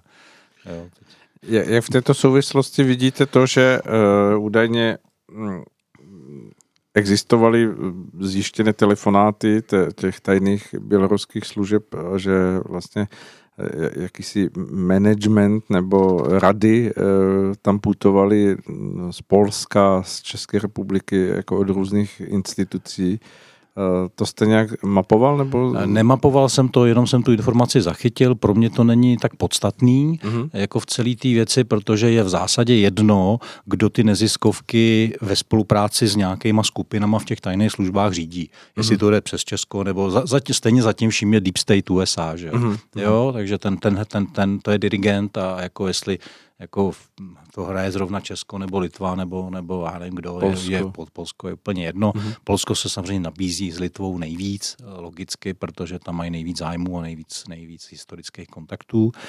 A takže to je důležitý. Pro mě spíš je jako velmi, velmi zajímavý to taková ta epizoda s těma zatčenýma uh, vojákama, respektive žoldákama přesněji z té skupiny Wagner, uh-huh jo, který, který vlastně teď se ukazuje, že to bylo e, připraveno pravděpodobně ukrajinskou tajnou službou s cílem, s cílem roz, jako pomoci k, roz, k rozbití bělorusko-ruských vazeb a a nejzajímavější na tom je, že vlastně Lukoš, Lukašenko tam zahrál aktivní roli, vlastně nebyl jenom příjemcem informací, ale sám se zapojil aktivně vlastně do komunikace té věci. Neudělal to, že zavolal Putinovi, řekl, ale mám tady nějaký problém, pojďme ho spolu vyřešit, ale udělal, medializoval to, mm-hmm. že? Mhm. Jo? Ano, takže, ano. takže to se nedělá mezi přáteli, už vůbec ne. Dokonce ani mezi spojenci, takže, takže tady je vlastně vidět, že Lukašenko mohl sledovat samozřejmě x cílů, jeden z nich jako získat nějaký volební hlasy e, pro, pro západně orientovaných Bělorusů. A, a, Případně a určitě uznání hmm. západu jakoby těch tak, výsledků. Tak, tak, no. Jo, takže, no. takže tam, tam se ukázaly jako tyhle ty věci. Na druhou stranu, uh, když nechápete jako celou, celý rozsah hry, tak pak můžete dělat takovýhle kopance, takže, takže vlastně jeden z telefonát s Putinem a, bylo vyřešeno, jo, takže, takže eh, to je jenom, jenom na, vlastně je to taková epizoda, která dokresluje to, jak se, jak se Lukašenko chová, jak nechápe, nechápe, o co tam vlastně v té velké hře jde a tím pádem je vlastně jako jenom loutkou, jo, mhm, která se dá mhm. snadno, snadno využít. No. Takže, takže to, to je vlastně jako k těm volbám a, a k, tomu, k, těm, k tomu okolí, co k tomu předcházelo a, a teď teda, teď, takže to je ten, ten fokus na, ten, na, na, na, tu, na tu matérii a teď bych, jestli je možný, tak bych se teď rád začal věnovat vlastně tomu celkovému obrazu, uh-huh. těm s čem souvislost. Ano, ano, pojďme jo? na to. A, a první, co, co je potřeba vlastně jako nějak znova nasvítit a zviditelnit, takže eh, mluvíme, když se podíváte na, na takzvaný geo, jak se to říká, geostrategické linie, nebo tak nějak mm-hmm. podobně, eh, jo, tak eh, vlastně ta osa měst Berlín, Varšava, Minsk, eh, Moskva, Moskva je vlastně sever, sever, severoevropskou dálnicí východu na západ, uh-huh. protože to je vlastně všechno rovina. Tam jsou jenom řeky a nejsou tam žádné hory. Jo? A všechny útoky, které šly jedním nebo druhým směrem, jo, Hitler, předtím, Stali, eh, předtím, předtím Napoleon, jo, samozřejmě eh, Rusko, když eh, v 1920 šlo do té války s Polskem, že jo, takže tam to všechno šlo tímhle směrem, uh-huh. protože to je snadný, protože pak máte Karpaty, Alpy, takže buď, buď jdete, jako vlastně není moc jak jinu, jinudy, teda jako východně a západně. Ten koridor. Koridor je, ta, je prostě přirozen, hmm. přirozeně vytvořený a samozřejmě to má historické souvislosti, protože se tak dělo od, od, od, od pradávna. Jo? Jako posledních tisíc let samozřejmě e, ty západoevropský, dneš, dnešním slovy, to znamená germánský a franský národy, když se vydali na východ, tak taky většinou šli tudy a, a samozřejmě i opačně. Takže, takže je, to, je to území, který si zažilo vlastně a v, tý, v, tom, v těch v genech té krajiny je to zakódovaný, prostě všechno to utrpení, které tam bylo přineseno a, a a to Bělorusko, když si to představíte, tak vlastně to je umělej stát, který vzniknul vlastně až v roce 91-92. Do té doby prakticky samostatně neexistoval. Jo, eh, nejdřív patřil pod Kijevskou Rus, byl, bylo to nějaký kní, velkoknížectví, prostě součástí uh-huh. Kijevské Rusy. Pak, na, pak ve středověku eh, patřilo vlastně většina toho území do, do polsko-litevského království, uh-huh. tí řeč pospolity. Kdo jste četli Šenkeviče za mladá, aspoň tak víte přesně, jako o čem mluvím, protože tam je to nádherně popsaný. Ona i část Ukrajiny tam samozřejmě pak patřila a do tohohle, jo. A pak to teda samozřejmě, po, když Polsko ztratilo tu, ten vliv a došlo k takzvanému dělím, dělení Polska, tak vlastně zase o to území přišlo a patřilo pak ale pod Moskvu. Uh-huh. Takže, takže ta, to Bělorusko jako není něco, nějaký útvar, který by měl historicky jako jasnou státnost a Eh, významný znaky suverenity. Jo, uh-huh, po uh-huh. nějakou dobu. Ano, ano. To, to prostě... Jako tak, nějaký stabilnější no, hranice prostě no, no, identicky no. Vždycky, vždycky jako, jako, když to řekneme z jejich pohledu, tak vždycky byli odlonkánci buď Poláků a Litevců, nebo Rusů. Uh-huh. Jo, ale, uh-huh. no. Ale samozřejmě to promísení toho národa, jako, nebo národů tam probíhalo na tom území, ale teďko se polský národnosti hlásí, hlásí asi 3 nebo 4% lidí. Mm-hmm. Jo, když to k ruský, já nevím, 10, 15 a bělorus, bělorus, běloruský asi 80. Jo, národno, hlásí se ano, k národnosti. Ano, ano, ano. Jako, jsme dělali genovou analýzu, tak je otázka, jak by to bylo. Jo? Tak. E, možná k dispozici nevím, ale, ale každopádně, každopádně to, jako je to umělý útvar, který eh, v tom, v tom kontextu, e, řekl bych, e, nemá vlastně moc nároků na stabilitu, jo? Jako, protože ty mocenský zájmy jsou natolik silný, že, hmm. že, že, že to je vlastně jako loutková země. A ještě, ještě eh, jako vlastně docela důležitý téma, když už jsme se toho dotkli, je to malá odbočka, ale já to považuji za fakt klíčový pro, i pro naši budoucnost. Jo. A to je vlastně ta animozita Poláků k Rusům. Mhm. Jo. Ona má tenhle historický kontext. Takže na té ge, genově inf, informačním poli, nebo jak to nazvat, jako na tom, na tom někde v, to, v těch hlubinách těch duší těch národů, tam samozřejmě ta nedůvěra je a je to pochopitelný z tohohle pohledu, ale pokud máme eh, konstruovat Evropu eh, nově, eh, tak, tak vlastně ten polský postoj je obrovsky destruktivní. Jo? Protože ten jejich strach je samozřejmě jako přehnaný, jo, úplně jako v zásadě dokud je u moci Putin, tak z Ruska nehrozí jako žádný nebezpečí. A čím víc na Rusy budeme tlačit, tak tím daleko, tím větší riziko je, že tam se k moci dostane někdo, kdo fakt bude nebezpečný. Uh-huh. Jo. Takže, takže mně to připadá úplně jako nesmyslný a oni mají úplně stejný strach z Německa a vlastně upínají se k Americe. Jo? A to je vlastně pro tu, pro tu bezpečnostní konstrukci jako velmi, velmi nepříjemná situace. To je takový nejslabší článek. Je to, je to, je, no a přitom je to 40 milionový nárok se silnou armádou. Jo? Hmm. Takže takže to je jako hloupý. Když si to vemete, tak Ukrajinci byli od jak živa vlastně stavění proti Rusům, takže když to sečtete, tak to je 80 milionů lidí, jenom tyhle dva, tyhle dva národy a Rusko je 140 milionů lidí. Slovanský národ uh-huh. takhle stavěný dlouhodobě proti sobě. Uh-huh. A to je vlastně, proč jsem o tom začal mluvit, jo? protože to je něco, co nevzniklo před stolety. Jo? To je něco, co jako jde hluboko do historie. Ano. A pak je otázka, jako, jestli to byl něčí zájem a čí. A mě napadlo, je to samozřejmě jenom teze, eh, že, že vlastně eh, katolicismus v Polsku byl od jak živa silný uh-huh. a, a v Rusku je pravoslaví. Že Uh-huh. A jestli, jestli tam nej, vlastně ta snaha jako, dos, jako je štvát proti sobě nešla jako z těchto těch jako směrů. Jo? Konflikt náboženský. Jako, jako vytvářet, vytvářet na, jako vlastně konflikt úmyslně z, z, z náboženských důvodů, uh-huh a, a moc, ale samozřejmě zatím byla moc, jo? Ano, ten ano. cíl byl mocenský, ale, ale používat jako vlastně to, že, že to mohlo jít klidně z Vatikánu či z hradu nebo odkud, jo? E, proti sobě vlastně použít, použít a oslabovat vlastně oba národy zároveň, jo? Uh-huh. A, a držet je, držet je, zadlužovat je, držet je v, v klinči. Jo? Uh-huh. Jako normálně rozdělat panuj ve větším měřítku. Jo? To, to je jenom hypotéza, co mě dneska napadla, když uh-huh. jsem tak přemýšlel, o čem tady dneska budu mluvit. A nemusíte mě brát vážně.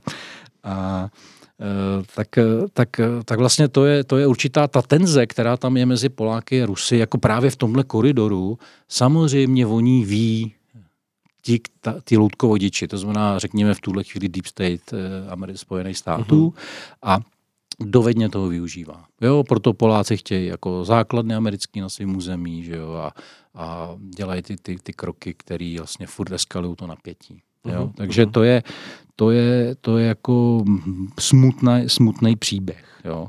A ještě když se vrátíme k tomu koridoru Berlín, Berlín, Varšava, Minsk, eh, Minsk, Moskva. Moskva, tak je docela zajímavá věc, že tuším, že to bylo na postupimské konferenci, ale opravdu moje paměť někdy selhává. Tak eh, tak tam, eh, když tak jako ta informace, jak Oliver, Oliver Stone natočil to, to americké století, ten desetidílný uh-huh. seriál, tak v jednom z těch dílů to je přesně popsaný. A ta informace je o tom, že na té konferenci se sešly ty delegace jako na nejvyšší úrovni asi osmkrát a z toho sedmkrát se věnovali Polsku. Stalin jako vítěz, vítěz vlastně druhé světové války požadoval 2,5 tisíce kilometrů od Moskvy směrem na západ pod svojí kontrolou. Uh-huh. Jo? Po zkušenostech z druhé světové války předtím první a předtím od Napoleona, nevím, jaká máš, bychom mohli jmenovat, tak řekl, jako my chceme mít pod kontrolou prostě tohle, tohleto pásmo. Uh-huh. Jo? A to si vlastně vyjednal. Jo. A to jsou ty stávající hranice. A to, to jsou, to jsou, byly to, no řekněme do roku 89-90, to byly tyhle ty hranice. A uh, uh, vlastně je logický, i když dneska už se to zase popírá, ale já si to jako pamětník prostě pamatuju, že se o tom mluvilo, že eh, dostal, Gorbačov dostal slib, že se na to nebude rozšiřovat mm-hmm. na východ. Prostě já, to v české televizi bylo, eh, ne, nebo prostě jsem měl halucinace a se mnou asi 50 dalších lidí, s kterými jsem se o tom bavil. A, tak asi no, jsme všichni slyšeli i no, jako no, no. Naš, u nás projevy o tom, že už nikdy nikam nebudeme vstupovat. No, no, no. Jo. A, a, vlastně, a což je jenom logický pokračování vlastně tohohle Stalinova požadavku. Prostě jako chceme, chceme to riziko.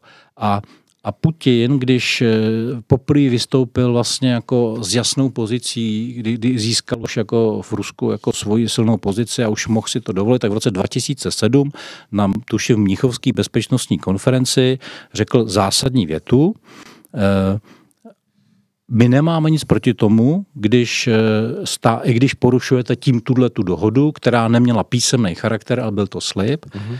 tak když, eh, když, když, budou, když budou státy, které jsou eh, jako od té hranice směrem k nám, jako v NATO, ale to, co nám vadí, je, že tam budujete z infrastruktury útočného charakteru. Uh-huh jo, který nás ohrožují na bezpečnosti. Jo, to, tohle, tam, tohle tam řekl. Merkelová seděla v publiku a usmívala se na něj tenkrát jak na obrázek. A dá se to najít na YouTube, tahle ta přednáška. Uh-huh. A uh, takže, takže ono, ono vlastně ce, pořád tady mluvíme o tomhle koridoru a o tom, o tom, jak se Rusko cítí nebo necítí bezpečně v konečném důsledku. A uh, No, dá se to, pardon, Jaroslav, že vstupu uh, do, toho, do těch vašich úvah, dá se to říct, že když nevyšla ta spodní cesta, ten, jak to mnozí nazývali jako Eh, tuším, že i pan Petránek to nazval tím přirovnáním, že to je ruský podbříšek, hovořil se o Krymu, tak když nevyšla tato cesta, tak se teď vlastně zkouší ta severní cesta? Ano, ano, ano, určitě je to tak. Jo. Samozřejmě i ta azerbajdžánsko-arménská válka, no, konflikt, který teď probíhá, tak to je zase jenom epizodka jako v celé této snaze vlastně to okolí Ruska dostat jako do, do traskavé situace, aby, aby to bylo ředitelný dobře. Uh-huh, jo? Uh-huh. Uh, takže takže to je, jo, a to mohl bych pokračovat, to je samozřejmě jako Libie, Turecko, nebo turecko-řecký konflikt, že jo. Ano, ten, eh, ten je jo, teď zajímavý. No. no. Sýrie vlastně pořád není dočištěná, že jo, díky turecké armádě. Jo. Zamrzlý konflikt na Ukrajině pokračuje. Takže když se na to podíváme z tohohle pohledu, tak eh, Amerika provozuje asi 800 zahraničních základen, z čehož velká část je vlastně v Euroázii, to za v okolí Ruska a Číny. A eh, Proti tomu třeba Rusko provozuje asi 8 eh, zahraničních základ, na všechny jsou bezprostřední blízkosti, jo? to mhm. znamená v, nej, v okolních zemích. Jo, takže, takže už to jenom je prostě nějaký 800 versus 8 to je jako poměrně výmluvný, výmluvný číslo. Pouze se jako lidé asi dočtou hmm. nebo slyší v těch hmm. uh, širokospektrálních médiích o těch ruských jako o projevu agrese. No jasně, tak uh, když bych to, když bych to teď jako odbočil, nebo odbočil, posunul to ještě o jednu úroveň vejš, tak eh, je potřeba si uvědomit, že Rusko si nemůže dovolit nechat Bělorusko a Ukrajinu uh, nepříteli. Mm-hmm. Ať je to kdokoliv, jo, to v tomhle případě teda samozřejmě jako především uh, loutky NATO nebo, nebo USA. Jo. Uh, je to jednoduchý. Eh, teď, teď budu citovat George Friedmana, což není žádný rusofil, je to bývalý ředitel Stratforu, což je vlastně něco jako soukromá CIA analytická, mm-hmm. jo, která americké vlády poskytuje služby jako nevím, jak dlouho, tak uh, napsal knihu, ta se jmenuje Příštích sto let, už jsem jí tady možná před pár měsíci o ní mluvil a a tam on tam píše, no, z, ruských, z běloruských hranic, jako jak daleko křídlatá raketa dole, nebo za jak dlouho doletí křídlatá raketa do Moskvy nebo do Petrohradu. Je to tuším 200 kilometrů nebo nějaký... Nevím v kilometrech, ale jsou to 4 no. až 5 minut. No, jo? To znamená, ty, ty obraný systémy by se vůbec nedaly vlastně jako použít, protože aktivovat, aktivovat, protože je to tak blízko. Jo? Proto vlastně eh, ta, ta karibská krize v 60. v 60. letech z Kuby je vlastně to je na, na, na, americký pobřeží, jak 150 kilometrů, protože to je prostě jako kdybyste si opancéřovali celý dům a pak otevřeli hlavní vrata, jo. Jo, to, že Rusko nemůže připustit, nemůže připustit, eh, nebo žádný politik ruský nemůže připustit tuto situaci, protože by ho armáda sežrala. Zaživa.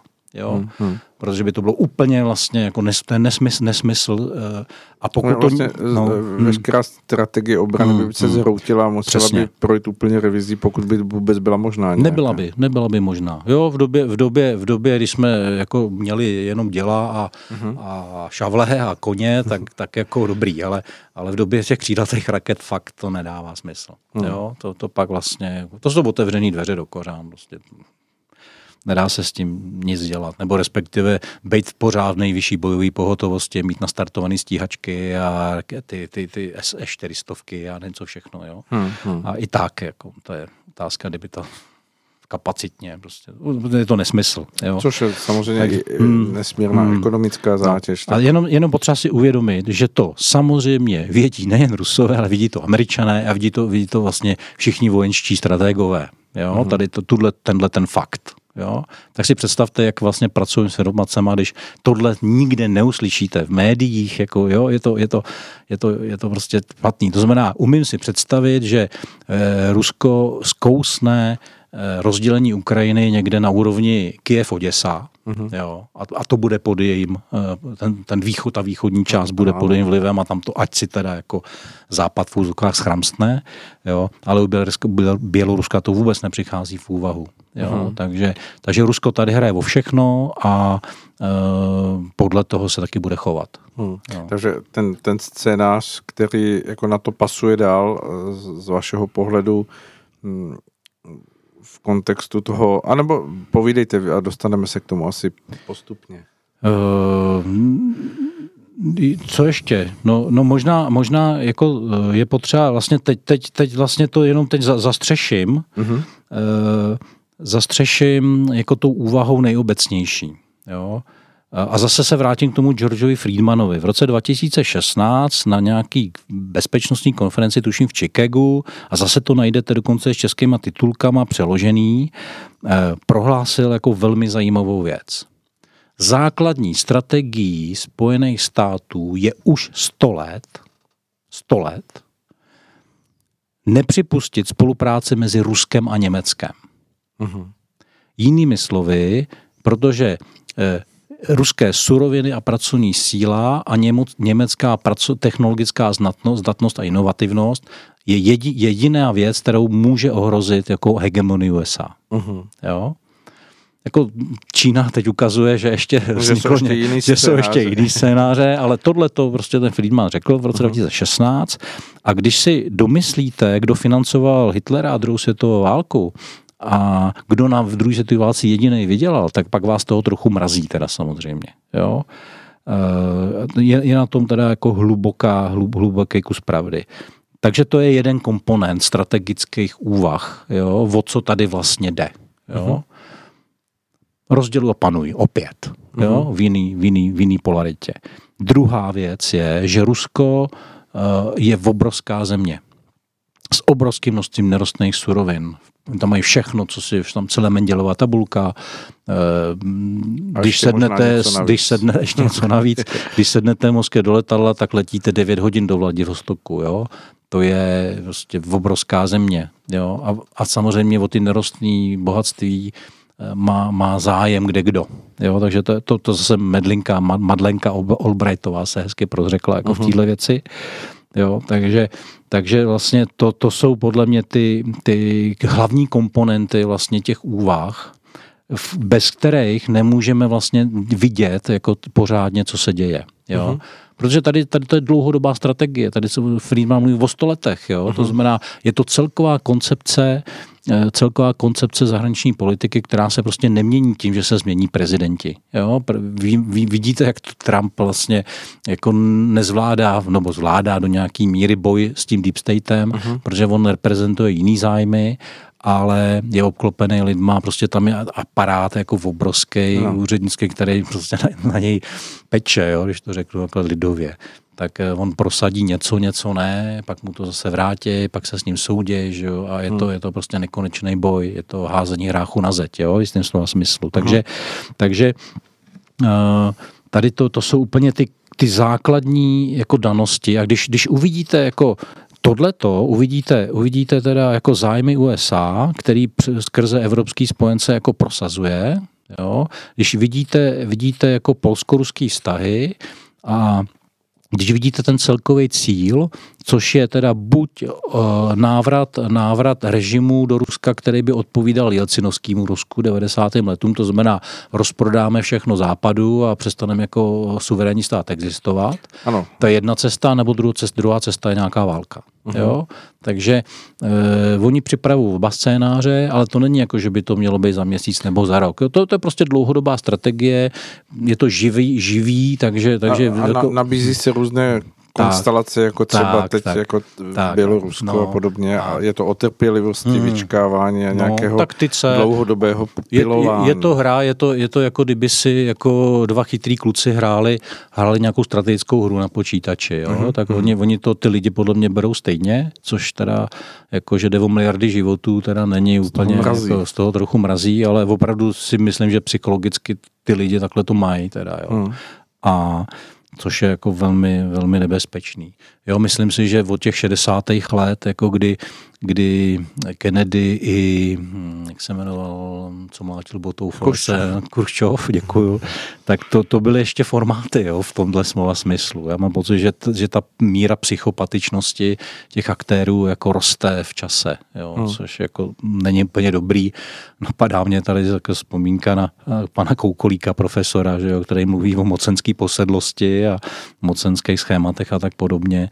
No, není to, není to veselý teda. Ale na druhou stranu posluchači jsou rádi a eh, Bohemia, to snad no, nesou. Zocelení. Jo, měli být zocelení. A, a, a pokud ne, no. tak pro jistotu dáme teď skladbu. Dobře, tak to je správný okamžik. Tak eh, jsme zpátky ve vysílání, dozněla uklidňující skladba, která eh, doufám, že ty, kteří nás poslouchali, a e, dostalo se k ním jakési rozechvění těch velikých mocenských her a šachů, které se tady okolo nás dějí, tak, takže se tou písní sklidnili a my můžeme zase pokračovat v tom aby ten obrázek... Analyzování. Dobře. Aby ten obrázek byl úplný, musím zmínit ještě jednu věc. A to je takzvaný projekt Trojmoří nebo Mezimoří se to někdy používá. Je to vlastně, je to vlastně myšlenka stará hodně desítek let. Jejím autorem, nebo při autorství byla přisuzováno tomu maršálovi Plisuckému, což byl pol, polský právě vítěz nad, nad rudou armádou, že jo, v tom, těch 20. těch 20, nebo 1920, nebo jak to bylo a pak byl samozřejmě dlouho, dlouho jako ve vedení Polska. A na, na druhou stranu jako je potřeba říct, že Polsko vlastně bylo polofašistický režim jo, pod, jeho, pod jeho vedením, uh-huh. dnešními, uh-huh. dnešním úhlem pohledu. Tak eh, ta myšlenka, že se vybuduje, vybuduje vlastně nějaký soustátí, který povede vlastně od Severní moře až eh, k Černému, tak se vlastně obnovila a právě Poláci se, se snažili to obnovit. Na, vlastenecká scéna v České republice jako tomuhle projektu poměrně většinou fandí e, a eh, je, já taky, jo, protože ono samozřejmě jako ty scénáře toho, jak se bude rozpadat Evropská unie, tak uh, jsou, jsou, vypadá to, že, že jako sever jich v té západní části a právě pak na, na půdorysu Rakouska, Uherska původního s Polskem, ale i s, s většinou balkánských zemí, najednou tam něco bude nějaký vakuum, který bude potřeba nějak jako strukturovat a zaplnit. Že jo? Takže uh-huh. to vypadá velmi rozumně. Uh-huh. Jo?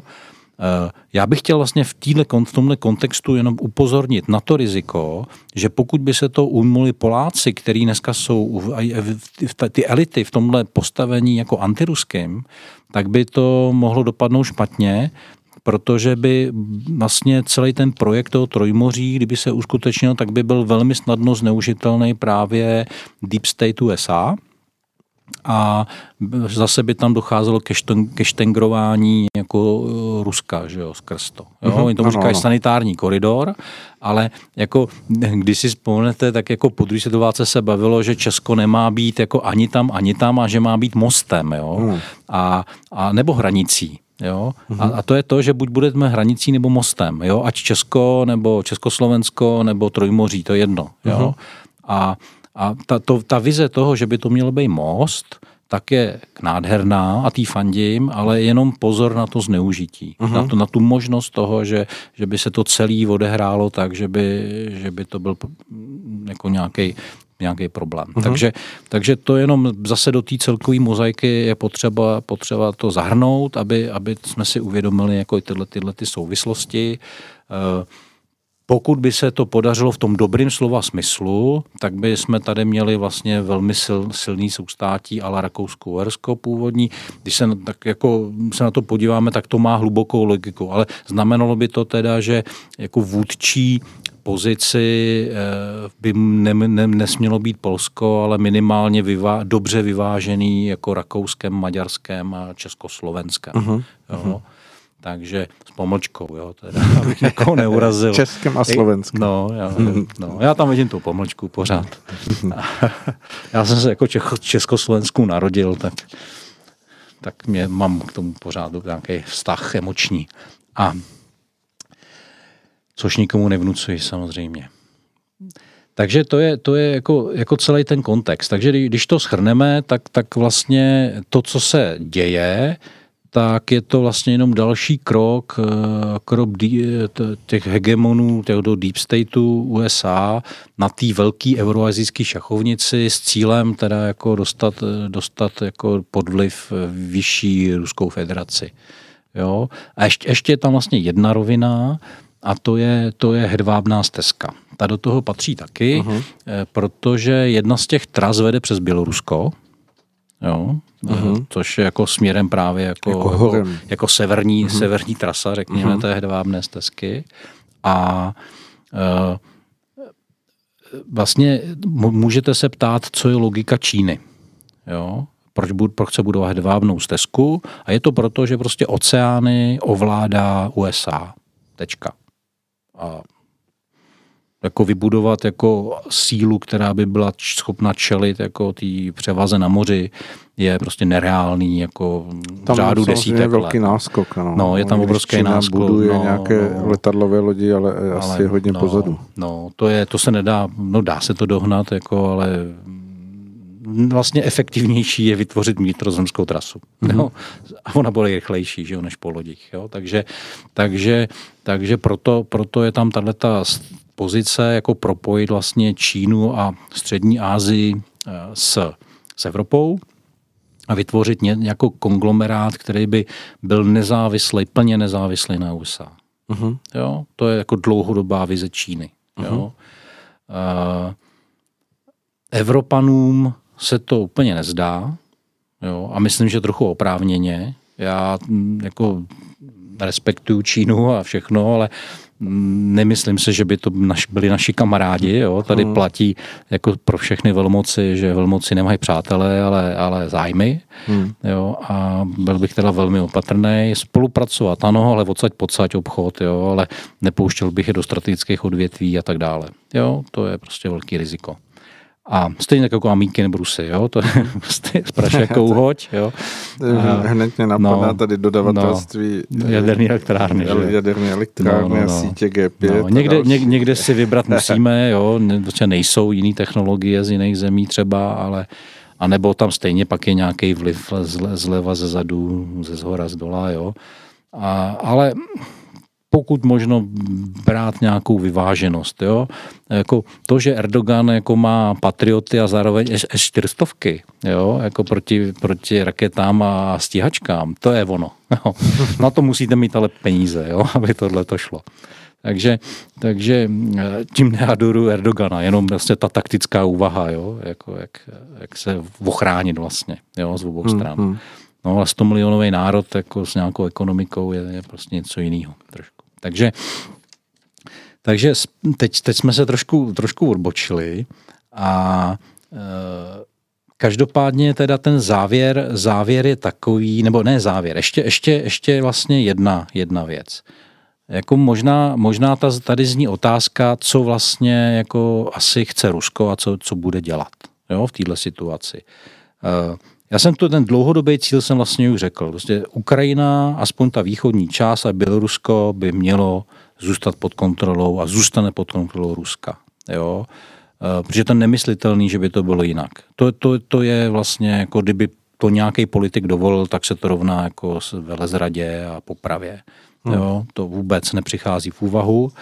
A Eh, to znamená zdroje, který na to bude Rusko ochotno vyčlenit, aby se tak stalo, eh, všechny výhody, který má, jazykový, jako kontakty, prostě spolupráce armád s armádama, jako lojalita té části armády, jako v podstatě vylučuje jako nějaký scénář eh, jako na Ukrajině. Jo, uh-huh. z mýho pohledu teda. Jo, jestli se mýlím, no tak se mýlím. V, Bělo, v Bělorusku jako, myslíte, Ne, ne, ne, aby, aby to v Bělorusku ano, proběhlo ano, podobně tak, jako tak, na Ukrajině. Ano, ano, jo? že se to vylučuje. No to jako vylučuje ne, ale, ale neumím si představit, že by, že by je přehráli američani na tomhle, na tým, na tomhle hřišti. Uh-huh.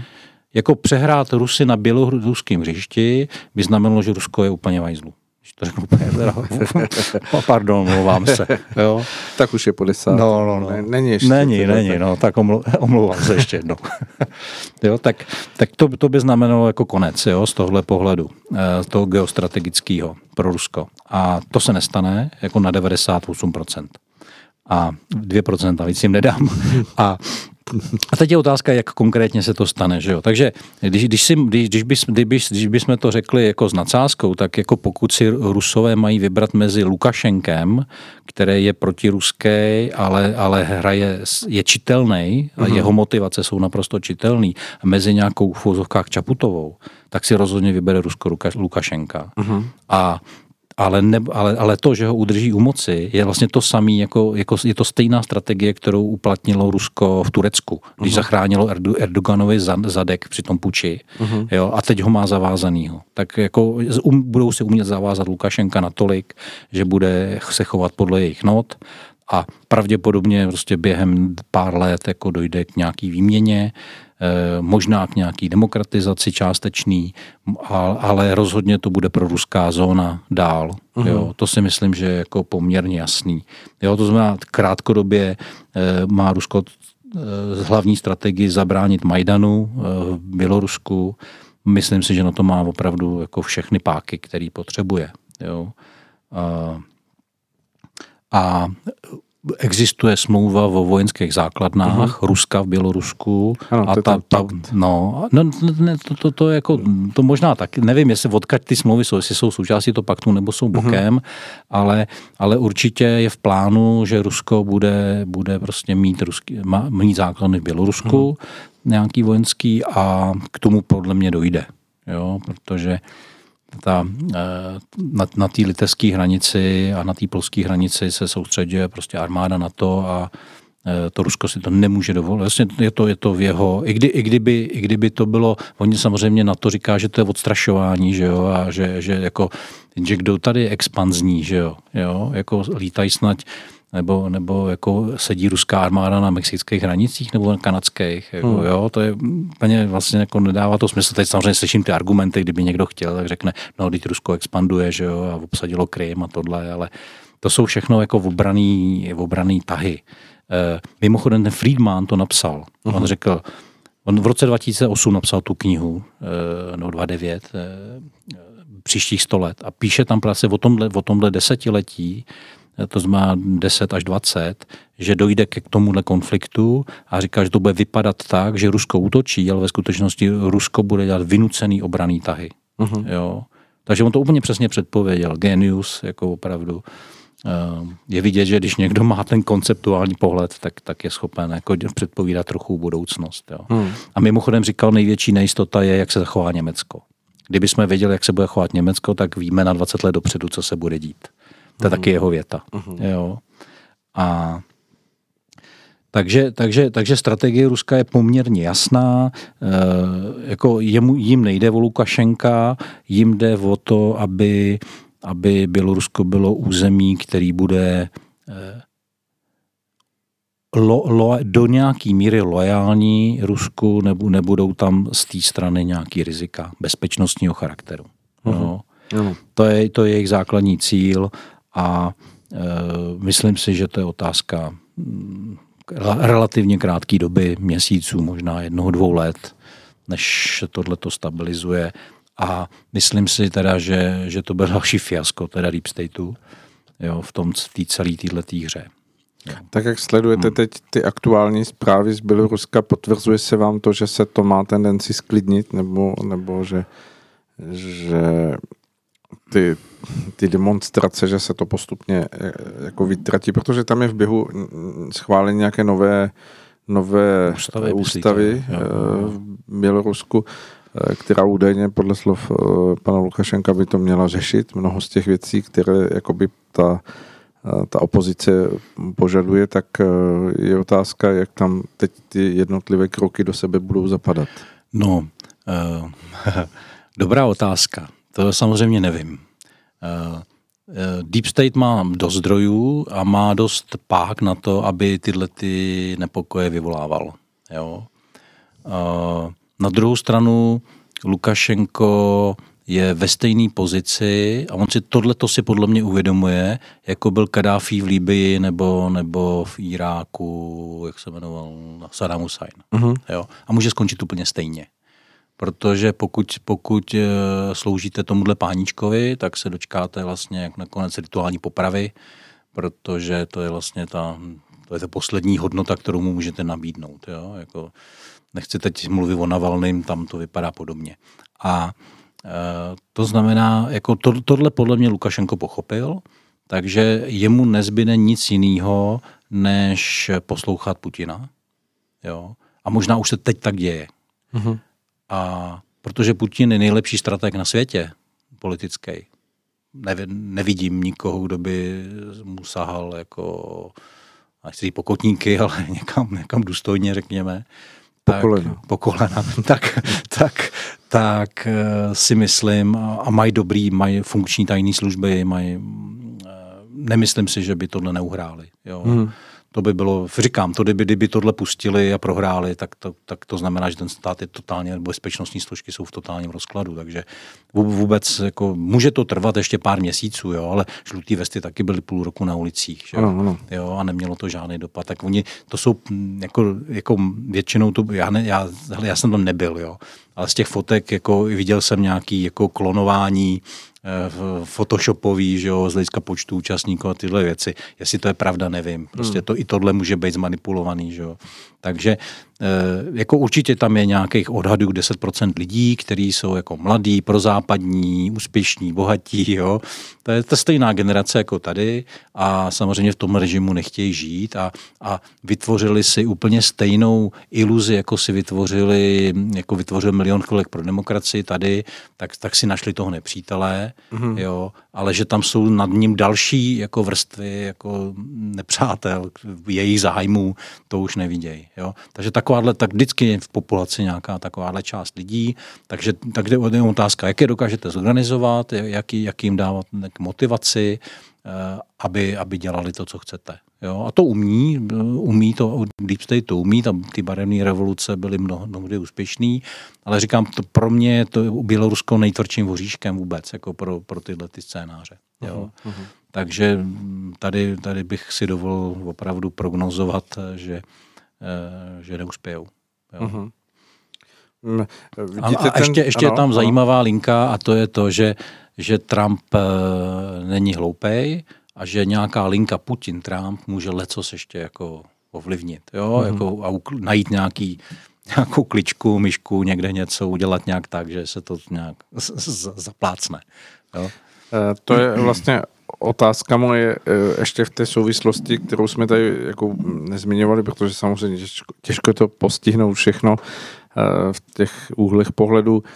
Jestli to dění, které je, tak zároveň vlastně neslouží k nějakému jakoby odvedení pozornosti od toho, co se děje ve vlastní Americe, nebo co se vůbec jako odehrává, případně eh, je veliký otazník, co bude teď na podzim, protože máme před sebou vlastně tři měsíce předvolebních kampaní. Jsem měl v hlavě poslední téma, který jsem chtěl říct a vy jste mi tou otázkou vlastně nahrál. Jestli jste si všiml, tak jsem celou dobu používal pojem Deep State USA. Ano, ano. Jo? Nepoužíval jsem slovo globální prediktor nebo, nebo globální elity nebo něco podobného. A ta otázka vede právě tímhle směrem. Jako co na to globální prediktor, co na to globální elity. Protože tohle je opravdu ta administrativa USA, která uh-huh. tohle to hraje, tuhle hru celou. A Jenže, jenže ten, eh, ten, ty globální elity jako mají jiný, trošku jiný záměr. Že jo? Jo? Rozhodně nestojí o válku s Ruskem, vědí, že by to bylo špatný konec. Jo? Takže, takže to je vlastně, proto jsem mluvil o tom Trumpovi, že, že, že on tam může, může do toho hodit nějakým způsobem vidle, nevíme jak, nebo to oslabit aspoň natolik, aby to opravdu nemělo šanci. Uh-huh. A, a pak tady máme, máme samozřejmě jako koronavirus, Eh, i bez ohledu na to, jak je, jak je skutečně rizikové nebo něco, prostě, ale, ale je, to, je to prostě světový téma, dě, odehrává se to, je to nějaký nástroj mocenský, který má nějaký cíle a, a je to funguje. nástroj globálního prediktoru. Nikoli, jo, tak. takže, takže vlastně tady jdou jako proti sobě jako víc, víc věcí a, to, a, a myslím si, že jak, jak, jak virus zabránil vlastně tomu velkému cvičení, na začátku léta, mm-hmm. nebo jaro léto, že jo, co mělo být v Polsku a v Litvě, nebo kde, mm-hmm. tam mělo být 40 tisíc Američanů a i dalších jako mm-hmm. států, ano. že jo, tak eh, to, to vlastně se výrazně omezilo, nebo v mnoha případech zrušilo, tak, tak úplně stejně si myslím, že tohle může mít taky vliv, jo. A jinými slovy, eh, tohle není hra globálního prediktoru a tudíž i to je vlastně další argument, proč to nevyjde. Mm-hmm. Jo. Tak eh, to je to asi jako ve zkratce odpověď. A, je tam, a teď jsem si ještě s tím v souvislosti s koronavirem teda uvědomil jednu zajímavou věc, že Bělorusko je jediný stát na světě, který nijak nereagoval na koronavirus. Jo? A možná, že jeden z cílů sundat Lukašenka byl právě to, že se spouzel. Jako možná, že tady byl ten společný zájem teda toho prediktoru eh, s, s Deep State USA, jako že, že teda jako my potřebujeme, aby si lidi o tom viru mysleli to a to, že jo, a, a, a takže takže nevím, to je samozřejmě jenom hypotéza. Jo? Ještě, ještě tuši, hm. tuším, že Severní Korea ignorovala. No dobrý, ale tam nemáme žádný relevantní data. Já jsem se dneska díval na čísla čerství z Běloruska, ale už mě zase vypadly z hlavy. 70 tisíc nakažených, uh-huh. asi 700 mrtvých. Uh-huh. Jo, je to stejně velká země na počet obyvatel jako my, 9,5 milionů lidí. Uh, to znamená, Oni teda ale vy, vykazují, podle všeho vykazují skutečný úmrtí, nikoli v to s covidem, uh-huh. ale na covid. Uh-huh. Jo? Tak pak byl, byly no. vysoké čísla ve srovnání s námi. No jasně, jasně. Uh-huh. Jo. Ale, ale pravděpodobně dochází k promoření populace a, uh-huh. a uh, jako, jako druhá, jako, jako jsme tady spíš v etické rovině, jo, uh-huh. než to. Ale každopádně můžeme to posuzovat eticky, jako, že, jako, jestli je víc jako ekonomika nebo lidský život a tak. Jo. Uh-huh. To by, to by no, vedlo k téhle diskuzi, ano, ano. A, ale to už jsme, myslím, absolvovali. Ano, ano.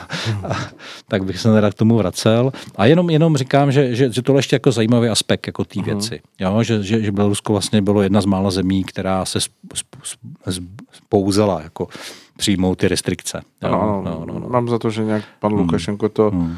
ignoroval, dokonce tam běžela nějaká ta bělorus, běloruská liga, která se v jednu chvíli hmm. stala hitem, protože to bylo jediný možný, na co, se na co sázet, na sázet, jako sázet. Na, na, na typ sportu. No, no, no, no, no.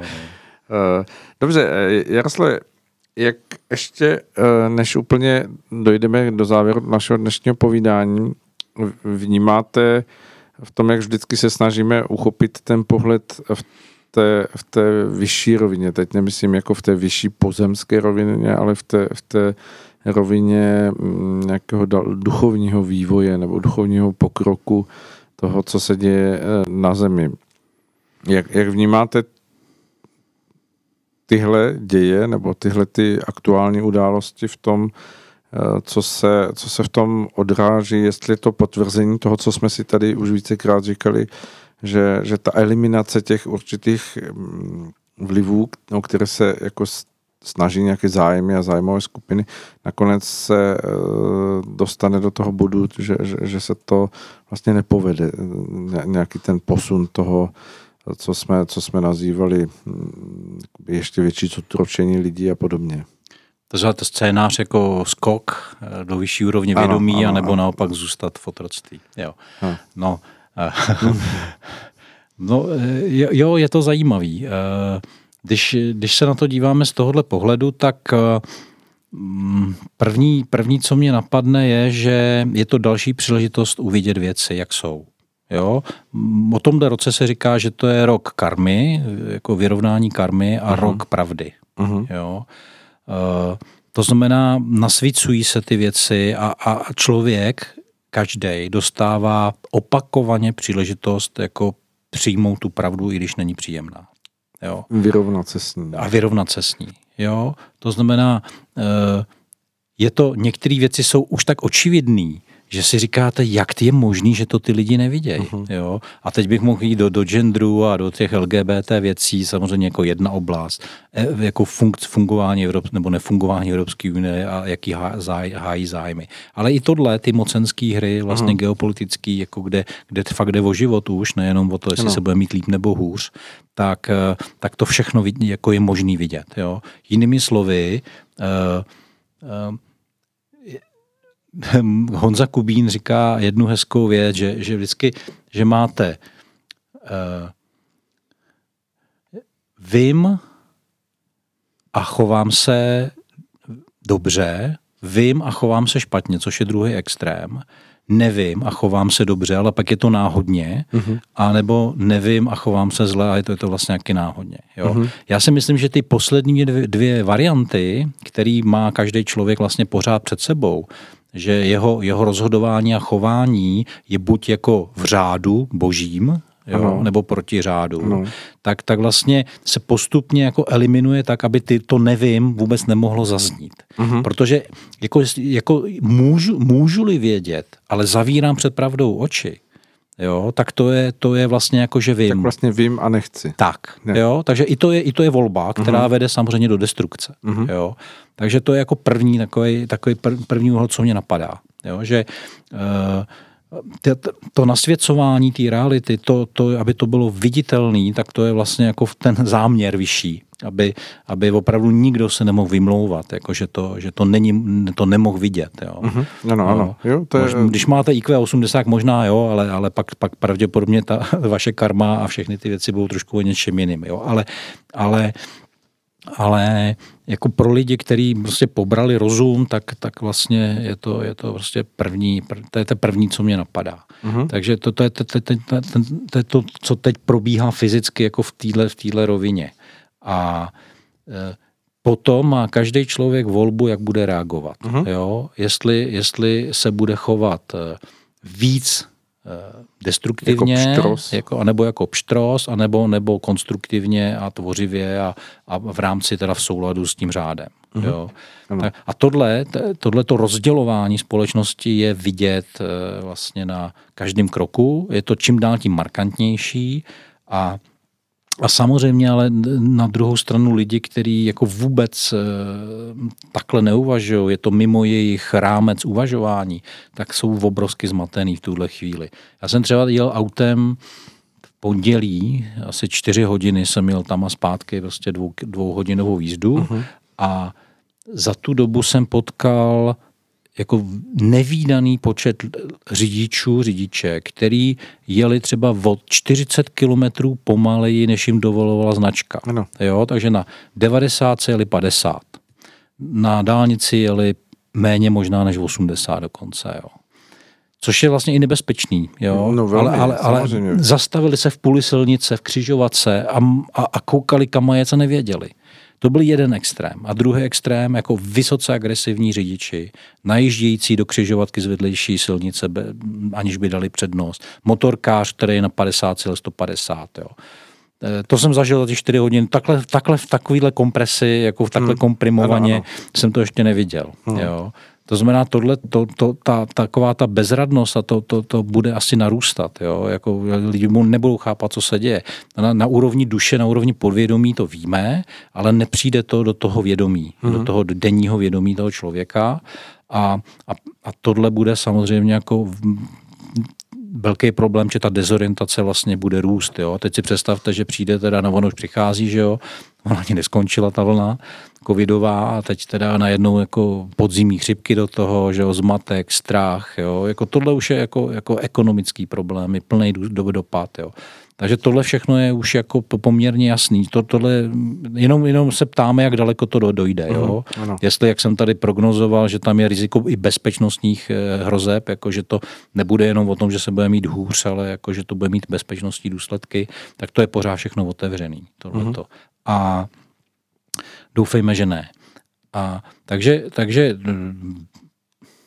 to, to je jako ta, tato, tato rovina, ale já bych chtěl skončit optimisticky jako vždycky. A, a uh, Zkusme to. No, ta, ta zpráva je, že uh, se mně dostalo informace a berte to nebo neberte, že, že vlastně ten příběh, jakože už, už bylo dost té zkušenosti lidský v tom, v tom uh, v té období mm-hmm. Kaliugy, toho, toho, toho, toho, kdy jsme si opravdu vchutnávali to jablko poznání, toho zlého především na obou stranách až viníce jako oběti a že, že vlastně jako to lidstvo opravdu jako z boží vůle, teda jako minimálně část jako přejde, přejde do, do toho nového světa, dřív nebo později, jako, že, že tohle to je jako už jako na dosah. Některý Eh, někteří lidé píšou, jako, že vlastně už to začíná teď a že, že už jako na podzim, někdy listopad, prosinec, že už to bude viditelný, uh-huh. jo, ty, ty změny v prožívání jednotlivých lidí a, a že to prostě nějak postupně bude. Takže to samozřejmě jako pro mě eh, jenom, že jsem to četl eh, z mýho nebo, nebo slyšel, z mým vnímání tomu všechno nasvědčuje. Kdyby jsme to měli říct jako zase spíš takovým fyzikálním pojmoslovím, tak jako lidstvo dosáhlo určitého kvanta e, lidí, který, který už stačí na to, aby k tomu skoku mohlo dojít. Jo? Uh-huh. A pak tam platí ten efekt té opice a, a vlastně ty ostatní se postupně přidají. Čili myslíte, že, že, že dorůstá ten počet těch probuzených? Slo, těch, ono slovo probuzených se... může být trošku nejasný, protože každý pod tím něco s, s různýma tradicemi, který reprezentujeme, tak pod tím myslíme něco jiného. Ale řekněme to tak, že jestliže každý člověk má nějakou úroveň vibrací, tak, eh, tak vlastně v tom fraktálu toho lidstva, aby, aby, aby, celý ten, aby celý lidstvo se mohlo proměnit, tak v tom kolektivním vědomí musí dojít jako určitá, určitý množství lidí musí eh, doskočit do nějaký úrovně těch vibrací. A pak vlastně se to promění celý.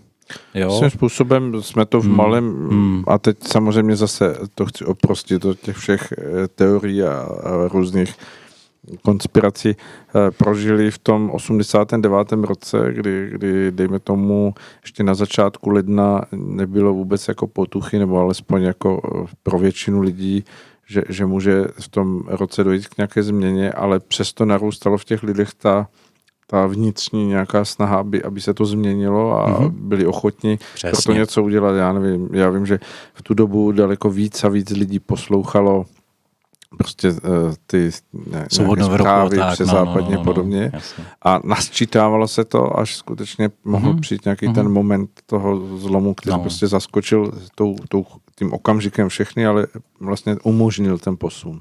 Ano. Tak ono, ono v Bibli je napsáno, že vlastně ten den, kdy se to stane, neví nikdo. To mhm. vlastně řekl Ježíš, že, že ani on neví, že to ví jenom Bůh, Bůh Otec, jako kdy to nastane tak tohle, tohle opakuje samozřejmě dneska spousta různých lidí, proroků a tak, eh, tak to asi zůstane opravdu tajemstvím, a, ale na druhou stranu mm, jako pro mě je to nevyhnutelný. Jo. Eh, třeba Rudolf Steiner o tom psal už před stolety že jo, a popisuje vlastně stejný proces. Jinými slovy, jinak jako jiný, mm-hmm. jo, ale, ale, ale je, to, je to vlastně stejný příběh. Jo. Ten příběh lidstva je nějak dán a e, samozřejmě my máme svobodu jako jednotlivci jo, e, se zařadit do nějakého proudu, ale e, v tom kon, ten, ten celkový celkový rámec vlastně toho vývoje je, je podle, mě, podle mě daný. No. Hm? Takže, takže já jsem optimista jako vždycky a zase budu se zase opakovat, jo, to, co, to, co je nejdůležitější v tuhle chvíli pro každého z nás, je zůstat v klidu, být uvnitřněný, nenechat se ovlivňovat okolím. Jo? Vlastně tady to, to, tu buddhisti tohle mají vymakaný poměrně, to, to je potřeba od nich si vzít, že jako čím víc jsme nezávislí na vnějším světě, a tak tím, je, tím nám v tu, tuhle dobu bude líp. Mm-hmm. Jo. Nezávislým emočně, to znamená, nebudeme reagovat jako ano, na, ty na ty agresivní no. řidiče a podobně. Jo. A, a na, to, na to, co dělá nebo nedělá Babiš, nebo Zema, nebo, nebo, nebo, nebo, nebo Putin, Trump, jako kdokoliv. Jo. A budeme budem si hledět vlastně toho, že my sami eh, konáme v souladu s řádem a, a jsme, jsme, jsme uvnitř sebe a jsme, jsme, jsme v takovém tom naladění na tu, na tu a představujeme si spíš jako tu, nebo ne představujeme, ale jsme naladění na tu, na tu, na tu budoucnost, která nebude obsahovat ty, ty, ty nejnegativnější prvky, které dneska v té mhm. společnosti jsou. Jo. Hmm. No s tím se nedá než souhlasit, protože to je cesta jak jednotlivce, tak i každého mm, společenství nebo celku, ať už to jsou země, národy nebo celá země koule, nakonec musí být ta cesta skutečně jedině v nastavení té harmonie, která eh, bude v sobě nést přirozeně všechno to, co nějakými slovy, které jsou možná pro mnohé lidi vzdálené, ale přesto vystihl mistrně Ježíš. Hmm. Ještě mě napadá jedna myšlenka, kterou jsem slyšel dneska a velmi mě zaujala.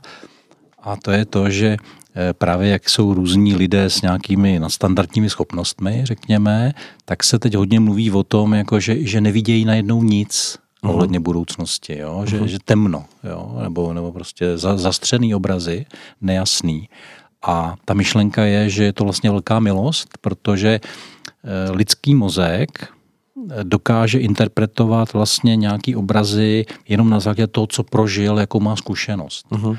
A, a to nový, co nás čeká, tak vlastně tak tam nový, ne, vůbec neexistuje ta hmm. zkušenost. To znamená, jako stoprocentně by ten obraz eh, vlastně byl špatně interpretovaný. Uh-huh. Jo, ve 100% případů. Že by, no, možná úplně, ne, nechci říct opačně, ale úplně jinak by byl uh-huh. inter, jako, protože to je mimo tu zkušenost jako lidskou. To prostě lidská zkušenost to neobsahuje zatím, ani v kolektivním vědomí, natož, natož v tom osobním, individuálním. Takže i tyhle lidé, kteří mají tyhle schopnosti, tak vlastně by zaváděli pravděpodobně, jako, nebo vytvářeli si nějaký svoje interpretace. do té současnosti. No, hmm. by, by to, takže, takže vlastně i tohle je jako hmm. součást té milosti, jo, toho, aby jsme eh, neočekávali vlastně něco, co nějaký nevím, kataklizmata nebo něco a a ono všechno může být jinak, protože když, je, když si třeba někdo čtete apokalypsu, že jo, Jano, Janovo zjevení, tak samozřejmě to můžete vnímat, eh, vnímat jako velmi negativně, tam mluví o zemětřeseních a no, dramaticky. Jako, dram, jako dramaticky. Hmm. Ale kdo, kdo, kdo řekl, že to není popis nějakého vnitřního procesu člověka v sobě, jo? Hmm. Jako jeho vývoj vlastního ega nebo něco podobného. Jo, to, to, klidně to tak může být, hmm. jo. Takže to, co popisuje jako vnější jevy, jak může být vnitřní, vnitřní proces jenom obrazně vyjádřený. Jo, takže... Dobře. tak jsme skončili opět eh, v tom správném nastavení a eh, já jsem velmi rád, že jste Jaroslav zavítal do rádia, že jsme se mohli podívat na to téma, které je hodně aktuální a věřím tomu, že se ty věci skutečně budou díky mm, stále většímu nastavení lidí, kteří usilují o nějaké vyšší hodnoty a snaží se i v tom osobním životě mm, stát a působit tak, že mm, hledají tu harmonii s tím velikým souzvukem božích zákonů a že, že v nich uh, tkví ten klíč k té budoucnosti. Takže věřím tomu, že, že to bude tom, v těch obrazech a v těch formách, eh, které nemůžeme vidět, protože budou skutečně úplně jiné. Amen. Eh, než se ještě rozloučíme, tak hm, připomenu, že asi jste vypozorovali, milí posluchači, že s Jaroslavem se tu setkáváme vždycky co měsíc a my se i tak sejdeme za ten příští měsíc, ale protože bude příležitost e, se angažovat v tom nastavení stávajícím, to znamená, že bude před volbami do Senátu. Senátu a tak my spolu s Jaroslavem tady budeme mít eh, hosty, ještě vymyslíme jakou cestu, jestli přímo osobně nebo na telefonu, eh, kteří za hm, politické hnutí cesta eh, budou hm, usilovat o vaše případné podporující hlasy v těch volbách a hm, budou to pánové, kteří budou hosty toho našeho pořadu. Jo. Mám je představit? No, jo, jo, jo. Tak za v Praze pět kandidující Jan Michal Kubín, a v, to je volební odvod tuším 21 a volební odvod 66 Mohelnice okolí Antonín Baudiš. Mm-hmm. Takže pokud chcete si vyslechnout jejich pohledy, jejich uchopení i to, co s čím by chtěli vstoupit do, té, do toho kruhu vyšší politiky, tak eh, si nás nalejte za měsíc tady s Jaroslavem, ale jinak samozřejmě každou středu vysíláme v nejrůznějších podobách a v nejrůznějších formách našeho vysílání, takže každou středu můžete slyšet nové vysílání nebo si nás poslechnout ze záznamu. To už je úplně všechno. Já děkuji Jaroslavi, že přišel. Děkuji. Hezký večer. Děkuji a hezký večer. A s vámi se všemi se loučím s tím naším pořekadlem nebo s naší promluvou. Věřme, že bude lépe a dělejme věci tak, aby lépe bylo. Krásný večer.